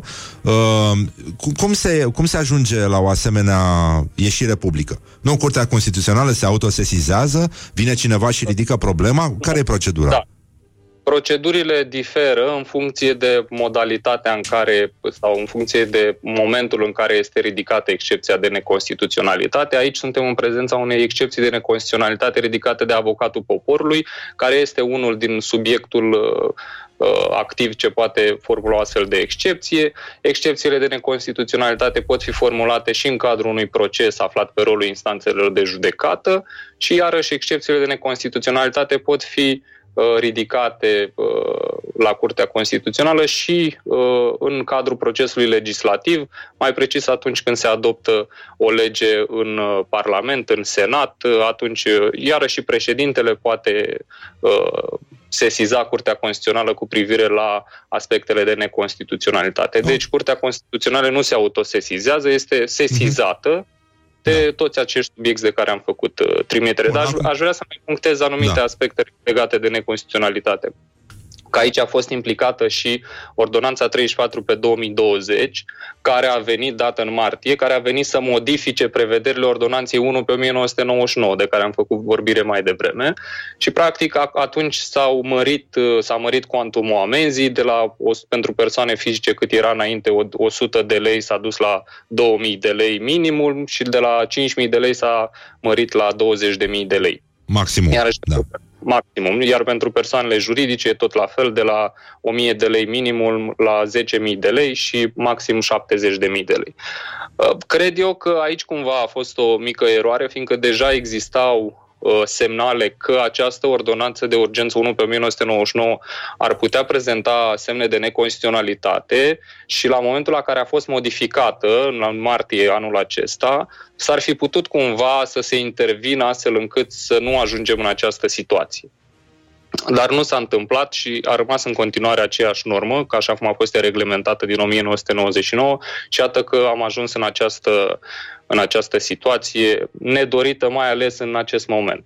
Oricum, e vorba de două perioade, da? Una de pe 16 martie până pe 1 aprilie și atunci s-au aplicat amenziile astea cu un maximum de 5.000 de lei. Și apoi s-a dus maximum la 20.000 de lei și minimum s-a dus la 2.000 de lei, dar amenziile plătite deja nu mai pot fi contestate? Amenziile plătite deja, pot fi contestate fără nicio problemă. Va fi ulterior o chestiune de recuperare în măsura în care se câștigă în instanță, o chestiune de recuperare a acestei sume. Practic, fiecare cetățean are dreptul de a contesta toate aceste amenzi în termen de 15 zile de la momentul comunicării procesului verbal de contravenție, termen de 15 zile care începe să curgă în acest moment, după încetarea stării de urgență, fiindcă pe perioada stării de urgență toate termenele de decădere și prescripțiile sunt suspendate. Da? Deci o să fie înghesuială la tribunal? Din păcate, da, să sperăm că nu, să zic așa, dar în mod evident deja au început să fie contestate aceste procese verbale de contravenție. Haideți să ne gândim totuși că vorbim de, potrivit declarațiilor apărute, date de către ministrul Vela, vorbim de 300.000 de amenzi aplicate. Îngrozitor deci de multe. 300, să spun ipotetic, teoretic ar putea să fie 300.000 de dosare pe rolul instanțelor de judecată. Dar să spunem că nu sunt 300.000, să spunem că sunt 150.000 de dosare. Da? 150.000 de cetățeni înțeleg să conteste extrem de mult. Asta vine la pachet cu următoarele două chestiuni.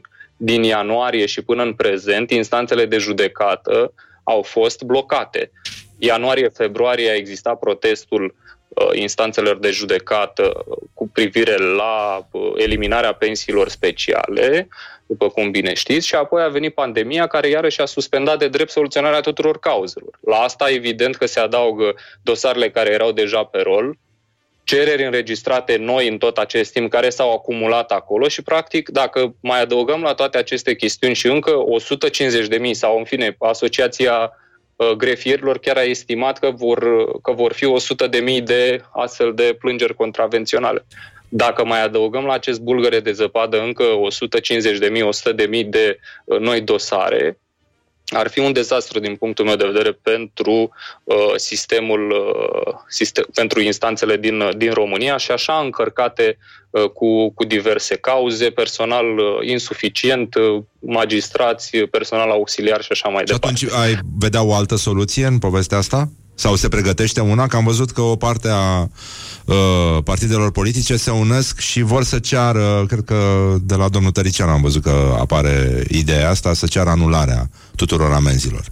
Ar fi o chestiune, s-ar putea da o amnistie din punctul meu de vedere, însă asta evident rămâne la latitudinea legiuitorului și a parlamentarilor, a aleșilor noștri, dar în această situație, nu știu, să aducem o astfel de dosare în fața instanțelor de judecate, care, într-adevăr, vor fi cumva soluționate. Să spunem că modalitatea de soluționare nu va implica un grad de complexitate foarte mare, dar totuși sunt anumite acte de procedură care trebuie să îndeplinite. E o întreagă bucătărie în spatele acestor procese care mănâncă timp pentru toată lumea, atât pentru cetățean, cât și pentru întreg sistemul de justiție.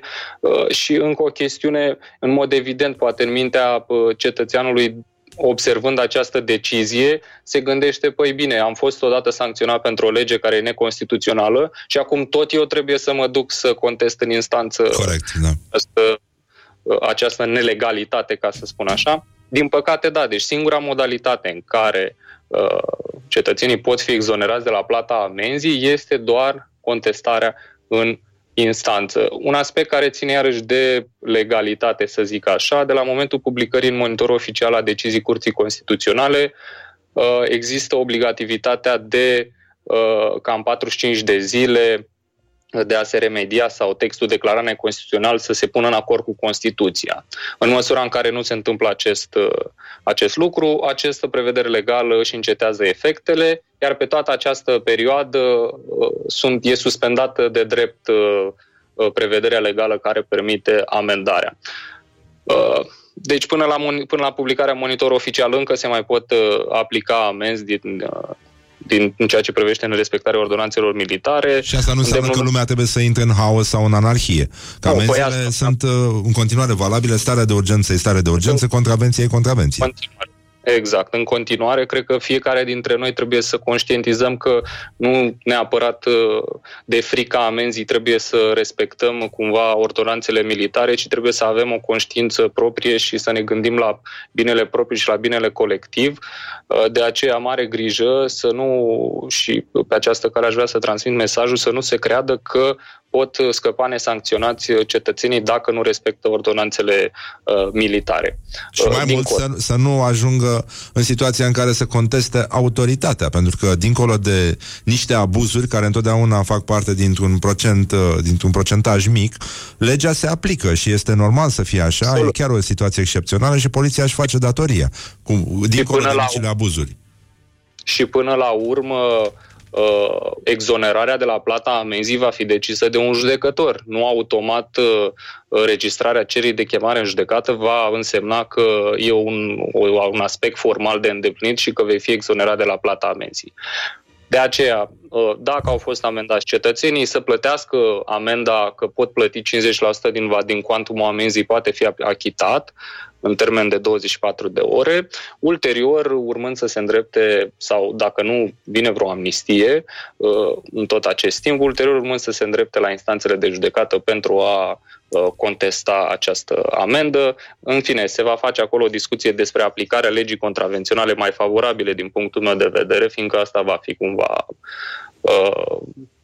demersul corect, dar asta va rămâne de discutat după ce vom vedea și motivarea Curții Constituționale, fiindcă de acolo vom vedea care va fi întinderea efectelor produse și ce a vrut de fapt Curtea Constituțională și ce a sesizat.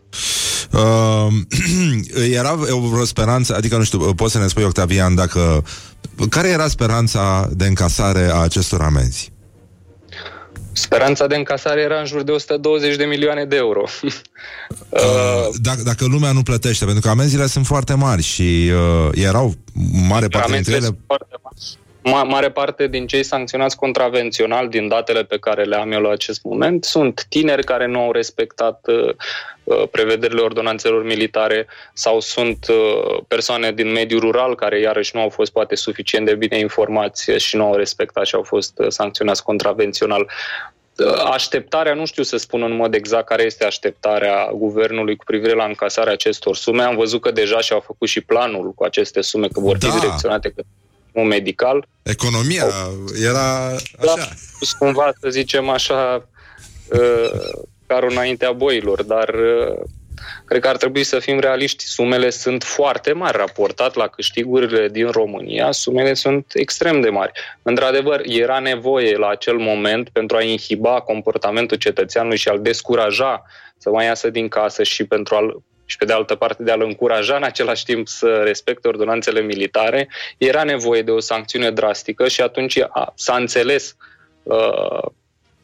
care este rolul atunci când s-a mărit cuantumul amenzilor și în continuare, dacă se va pune în acord prevederea legală cu dispozițiile constituționale și prevederea va fi constituțională, cuantumul amenzii poate să rămână la același nivel. Deci cuantumul amenzii din comunicat, așa cum reiese din comunicat, cuantumul amenzii nu a fost o problemă de constituționalitate.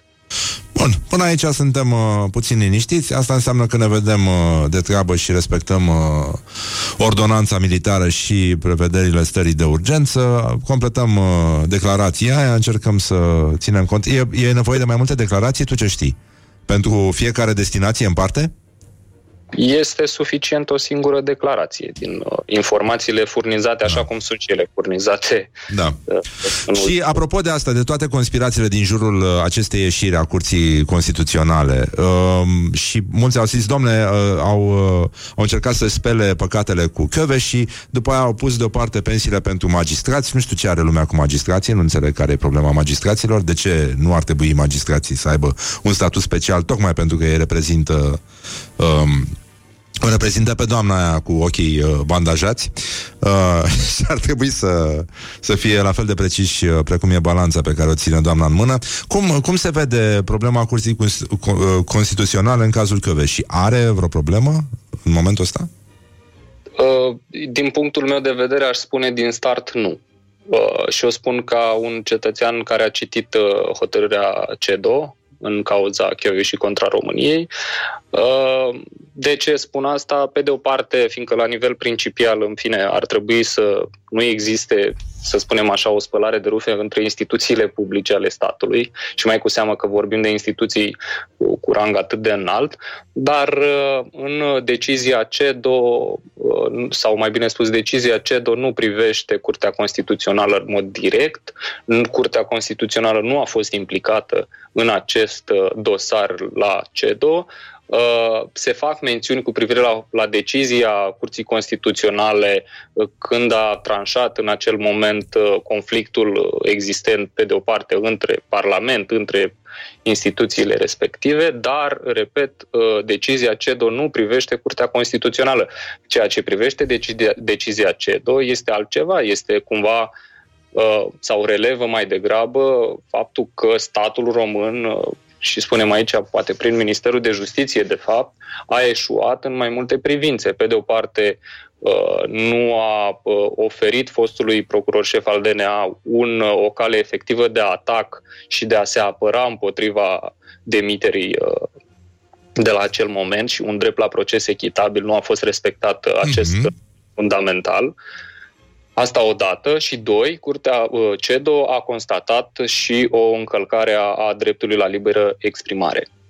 De ce? Fiindcă printre motivele care au condus la demiterea fostului procuror șef al DNA a fost și menționat și faptul că fostul procuror șef al DNA a avut anumite luări de poziții publice care au afectat independența magistratului, a instituției, și au vătămat interesele DNA la acel moment. Fapt ce, iată, că a fost sancționat de Curtea Europeană a Drepturilor Omului, fiind cumva cenzurat acest motiv de către înalții magistrați, așa cum s-a precizat, fiind o încălcare a dreptului la liberă exprimare. Deci cam asta în mare, așa, ca să rezumăm, cam asta spune hotărârea CEDO, nu se referă în mod direct la Curtea Constituțională. Într-adevăr, Curtea Constituțională a avut un rol, dar mai departe deciziile au fost luate de alte instituții. Curtea Constituțională doar a constatat anumite conflicte de natură interinstituțională și atâta tot. Nu Curtea Constituțională, să spunem, în mod direct a demis fostul procuror șef al DNA.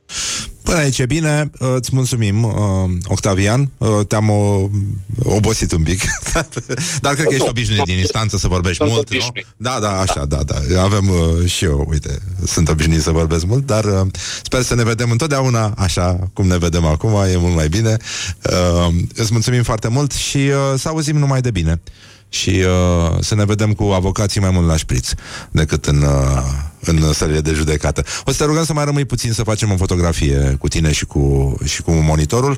Și noi ne întoarcem aici la Morning Glory. Mulțumim încă o dată. Octavian Marian de la Grigorescu Ștefănică ne-a ajutat să ne mai înțelegem unii cu alții, dar în orice caz ne-a arătat că legea oricum în continuare trebuie respectată, nu contestată, și avem avocați să ne apere și lege să ne apere până în alta și de abuzuri și de gesturile care contravin.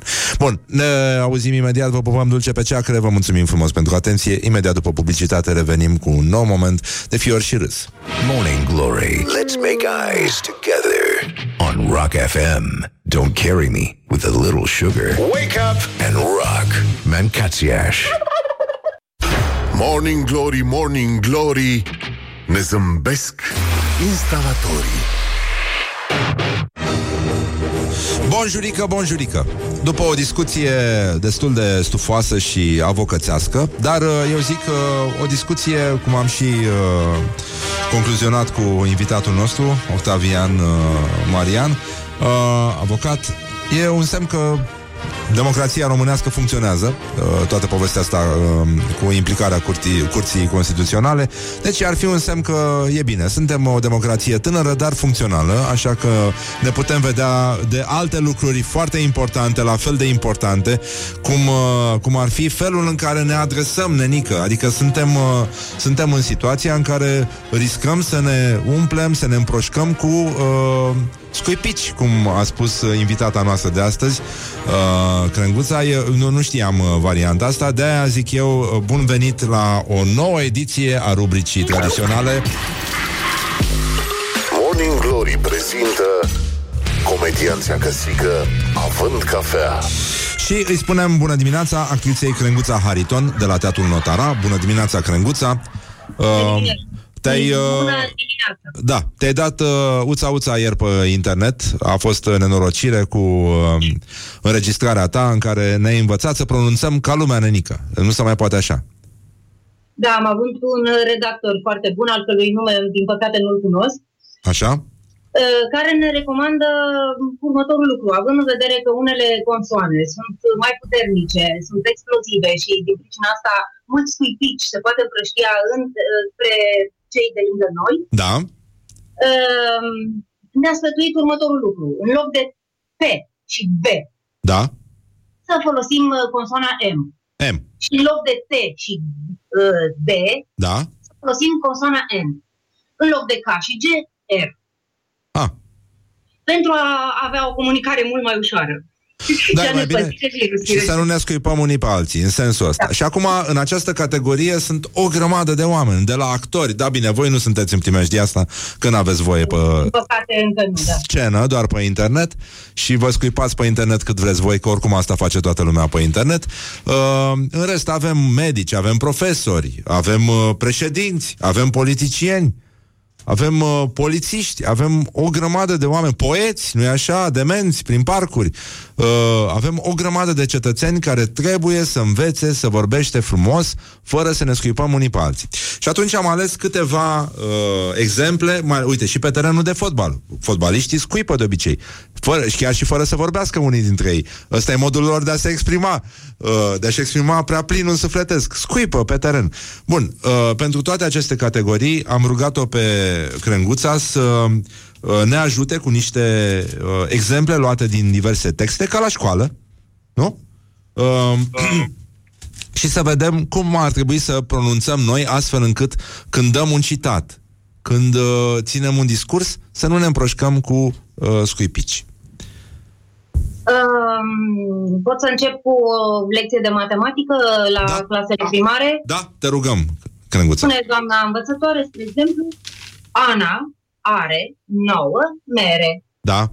Nan mănâncă șamne mere. Câine ane are Ana. 9. Bravo! E altceva. E cu totul și cu totul altceva. Nu știu, te 9 simți... și 9 e o mare diferență. Te simți... E altfel pronunți 9 când știi că... ai scăpat de depresiune și de scuipat. E foarte important. Să încercăm un citat, de exemplu, din Gică Hagi. Adică Hari. Da. Rică Hari. Da. Așa. Cumii, mereți la școală, că și școala e mună la ceva. E mună. Deci am zis că înlocuim B și P cu M. Da. T și D cu N. Da? Și... Da. G cu R. Așa. Bun. Așa. Hai să vedem, să continuăm. Un citat din Gică Hagi, de altfel concitadinul tău, da? Că ești din Constanța. Da. Chiar din oraș. Așa. Ricu Rozav. Ricu Rozav. Fiecare om sunem niferim.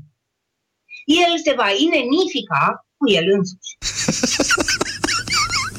Wow. Vezi o fană. Nu ne uim la ea. O vezi. N-ar numai aia. Ne uim la ea. Trebuie să vezi ce e înăuntru. Hainem să merem acolo. Hainem să ieșim. Să câșnirăm orice. Să facem să fie bine, ca să nu fie rău. Așa? Sau? Încă o citat din Gică Hagi. Iana e frumoasă. N-armenină, n-răină. Aproape că sună ca în macedonească pe alocuri. Dar... Aș încerca un Riri Bencali? Na. Riri Bencali, da. Da. Nici nu șnin ce sensibilitate am eu în suflet. Dar nu știu să mă exmrim. Dacă aș ști, aș vorbi mai frumos decât liceam și mleșu. Mleșu? Mleșu este pleșu, pentru cei care au deschis mai târziu televizoarele, și a spus nimeni nu știe ce sensibilitate am eu în suflet, dar nu știu să mă exprim, dacă aș ști, aș vorbi mai frumos decât Liceanu și Pleșu, a spus Riri Mecali, alias Gigi Becali, pe stil vechi. Deci, în concluzie, să încercăm totuși să mergem la cronicari, da? Nu? Pentru că la lecția de istorie O să vină profesorul, da? Și o să citeze probabil din... Profesorul, da. Din Rirore ureche, da.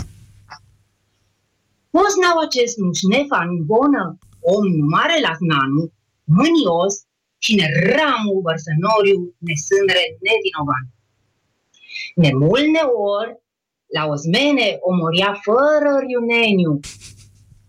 Amin, era om ingrer la fire, nele nejus, lucrul său ișnia, ala comerii, și une nu râniai acolo la frat. Cum se spune mulțumim? Mulmumim? Mulmunim. Așa. Totuși, noi am trecut acum printr-o stare de urgență, nu? Anunțată de președintele Klaus Iohannis. Aici nu e nimic de făcut. Doar ungurii au început să-i scrie numele, au anunțat jurnaliștii maghiari că îi scriu un semn de protest numele cu I în loc de J. L-au călcat în picioare, l-au terminat. Așa, e o atmosferă foarte matură la noi în țară. Bun, să vedem, 16, era, parcă văd, 16 martie 2020. Și președintele Iohannis a spus atunci, iată, fără să scuipe pe nimeni, cum ar fi trebuit să facă, da? Fără să scuipe pe nimeni, cum ar fi trebuit să sune discursul dacă am fi înlocui toate consoanele astea primejdioase. Crenguța Hariton, ajută-ne! Rari români. Ne aflăm în rosinoanie cu care omenirea nu s-a mai confruntat în istoria recentă. Vom rece cu mine prin această rea încercare, să luăm imediat cele mai înraznice măsuri și ne legem cu noții că sederinarea lor este măsura ravinății merioanei pe care o traversăm. Încemân neasnăs, se izninuie znarea neurență, ne înreg merinoriul României, ne o nuroană, ne înrei zeci nezi. Manemia cauzană, nerăzmânirea infecțiilor cu noul coronavirus, nu poate fi znomană necând mrin măsuri excepționale care au novenit sau efecte potrivite în țările grav afecnane de aceste măsuri vizează sănătatea publică, nomenii sociale și economice nar, vizează neopotrivă și înrănirea exercinării unor îndreptățiri și libertăți fundamentale. Mulțumim încă o dată mânăjenin pentru acest discurs. Să trecem totuși în lumea copiilor. În lumea copiilor sunt versuri frumoase și ce crezi că vă avea preparé pour aujourd'hui, ma chère Crenguța? Un petit chanson. Așa? Cum se numește el? Ce menrecere frumoasă, e marinenela, mroscă din namucuroasă, are vin și cozona, ua, ua, neri-neri-nam, ua, ua, ua, ua, neri-neri-nam. Un mroscoi câna la nobe, și o mroască la țamal, o mroscuță mică, zrâmă, vrea să joace sus meneal. Pentru zrâmă, aplauzele noastre, ai o dicție. Doamne ferește, da. E impecabil. Wac, wac, diri, diri, dam, pentru cei care n-au recunoscut din prima acest cântecel esențial, aș spune, pentru părinții care și acum își smulg părul din cap de bucurie că petrec timp de calitate împreună cu familia. Și să... Să rămânem în aceeași zonă. Mai avem câte ceva de spus legat de asta. Ai mai pregătit? Qu'est-ce que vous avez préparé encore pour aujourd'hui? Păi, ne gândeam așa la... Să încheiem, adică mă gândesc ceva de încheiere așa frumos. La Creangă ar fi bine... La Creangă, da, Creangă, da. Ion Creangă, povestea care mie mi-a, cum să spun, pentru mine înseamnă copilărie, este povestea poveștilor de Ion Creangă și pentru mulți copii de vârsta mea, nu-i așa, ea reprezintă totul, adică momul. Da, și acum poate fi citită cu multă ușurință chiar și copiilor foarte mici. Da, e important. Deci, cum se spune povestea poveștilor?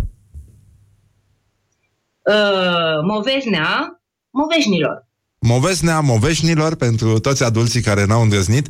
I-am povestit Crenguței ieri când am contactat-o. Am fost contacti, practic, dar de la distanță, doar prin telefon.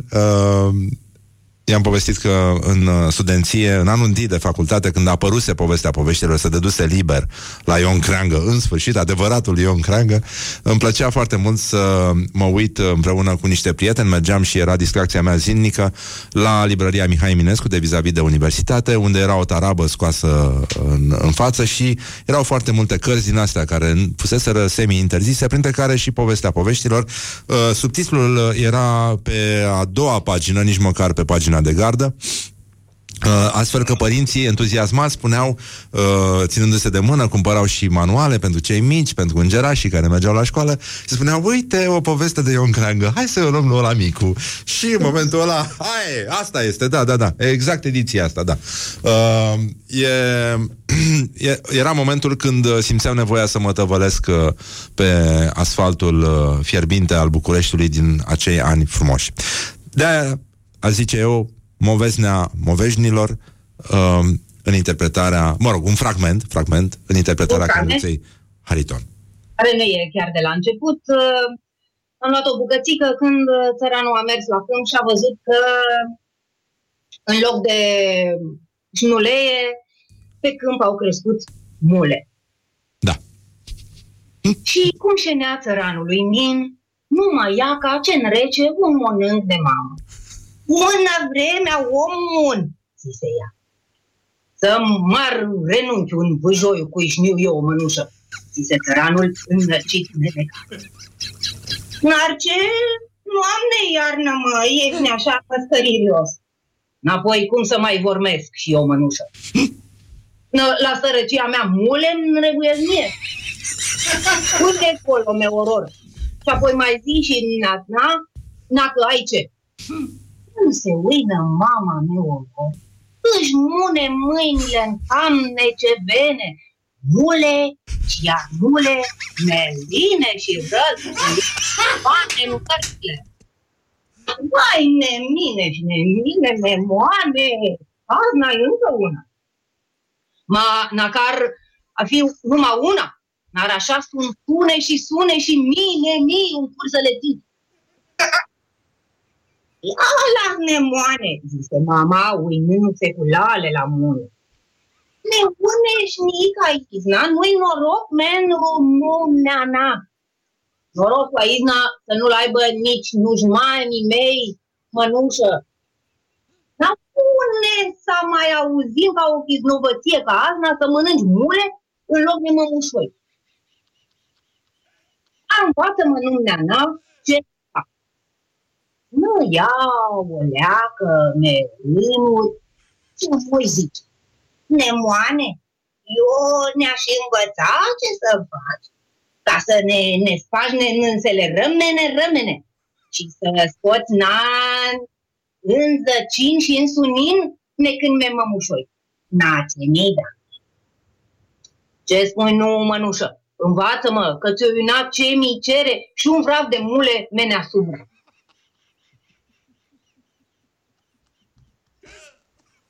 Amoi, dacă ce să faci, nemoane, încarcă-le în car și le nu la nâr, ca să le vinzi ca mechimeriul. N-ar mânca, n-ar norocul să ne mănânci, acum reuie să las rușinea la o marne și să ne învăți cum ai să înveți menumărănori ale înremuința. Bine, mine, zici, mănușă, ia-ți mune-mi remene rorurile. Când va fi să le fie nor nemulă, să o șuiere cum șuieroile la smrunră. Și anunci, numai să-ți poană curul. Iar când s-a sănurane ea, să zică, ho, ho, varamne, să-ți vă și anunci, meloc se voaie și ne spunorisești nenânța.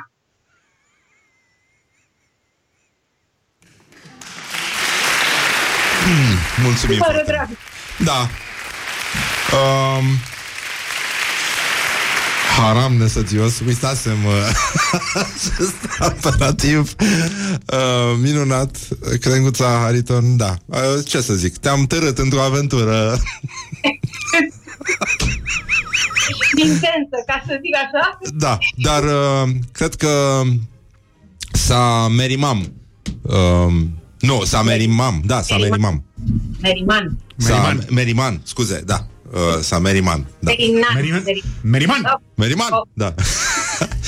Crenguța, altfel, nu știu, n-am apucat să te întreb ce mai faci, ce mai zici, dar mai vorbim, nu?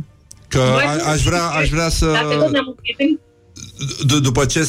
După ce trecem olima, să ne vedem și în studio și să vorbim ca lumea, ca oamenii. Ciornim și un pahar de spumant. Și domnul avocat de dinainte a spus că oricând ar vrea să ne vedem, să ajungă în studio Morning Glory pentru niște bule. Și ai cumva Facebook-ul deschis la îndemână? Poți să deschizi Facebook? Pot. Da? Hai să încercăm. Te rog frumos să deschizi Facebook-ul la pagina Constantin Enceanu Oficial. Asta este cumplitul test, temutul test Enceanu de la Morning Glory. Și, dragi prieteni ai rockului, în cazul în care nu v-ați lămurit... Atât, da? Da, Constantin Enceanu Oficial. Are pe cover... Are numărul de telefon pe cover. Așa? Da. Și te rog frumos, Doamne Sfinte, iartă-mă, dar acum revin. Așa, caută la comunitate să vedem câți prieteni de-ai tăi au dat like paginii Constantin Enceanu. 446.000.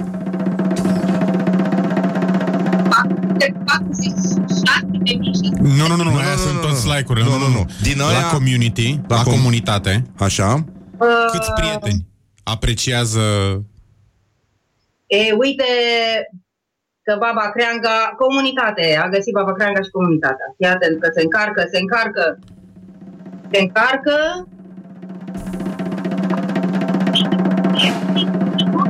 Nu se aude. Cred că nu am pe nimeni. Aoleu. No friends? Doamne, ești mai rău, adică la fel de rău. Cel mai rău de atâta nu se poate. Cum e Tolontan Cătălin. Da.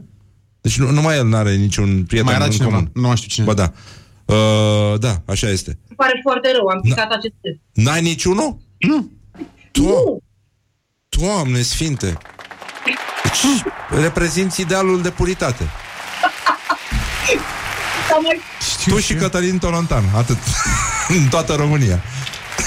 Sunteți în afară. O să-ți explic ce e cu testul Enceanu, dar până una alta îți mulțumim foarte mult, Crenguța. A fost minunat, ne-am râs și încă o dată aplauze pentru dicția ta perfectă. Cred că ai putea să traduci și ce spune Kim Jong în acest moment. Crenguța, îți mulțumim că existi, te pupăm dulce pe ceacre și revenim la tine. Da. Sunt ale voastre. Revenim la tine. Te rugăm doar să mai rămâi un pic, să nu închizi Skype-ul, să facem și o fotografie. Noi dăm publicitate și ne întoarcem la Morning Glory cu formația The Peltics. Și încă o dată aplauze pentru Crenguța Hariton. O găsiți la Teatrul Notara. Când o fi să dea drumul la oameni acolo înăuntru, mă refer. Da, cam așa. Mulțumim mult, Crenguța. Noi am avut... Morning Glory prezintă Comedianța Căsică având cafea. Și revenim imediat după o scurtă pauză publicitară cu formația The Peltics în aplauzele voastre ca de obicei. Don't sleep on you. Morning Glory at Rock FM. What the duck is going on?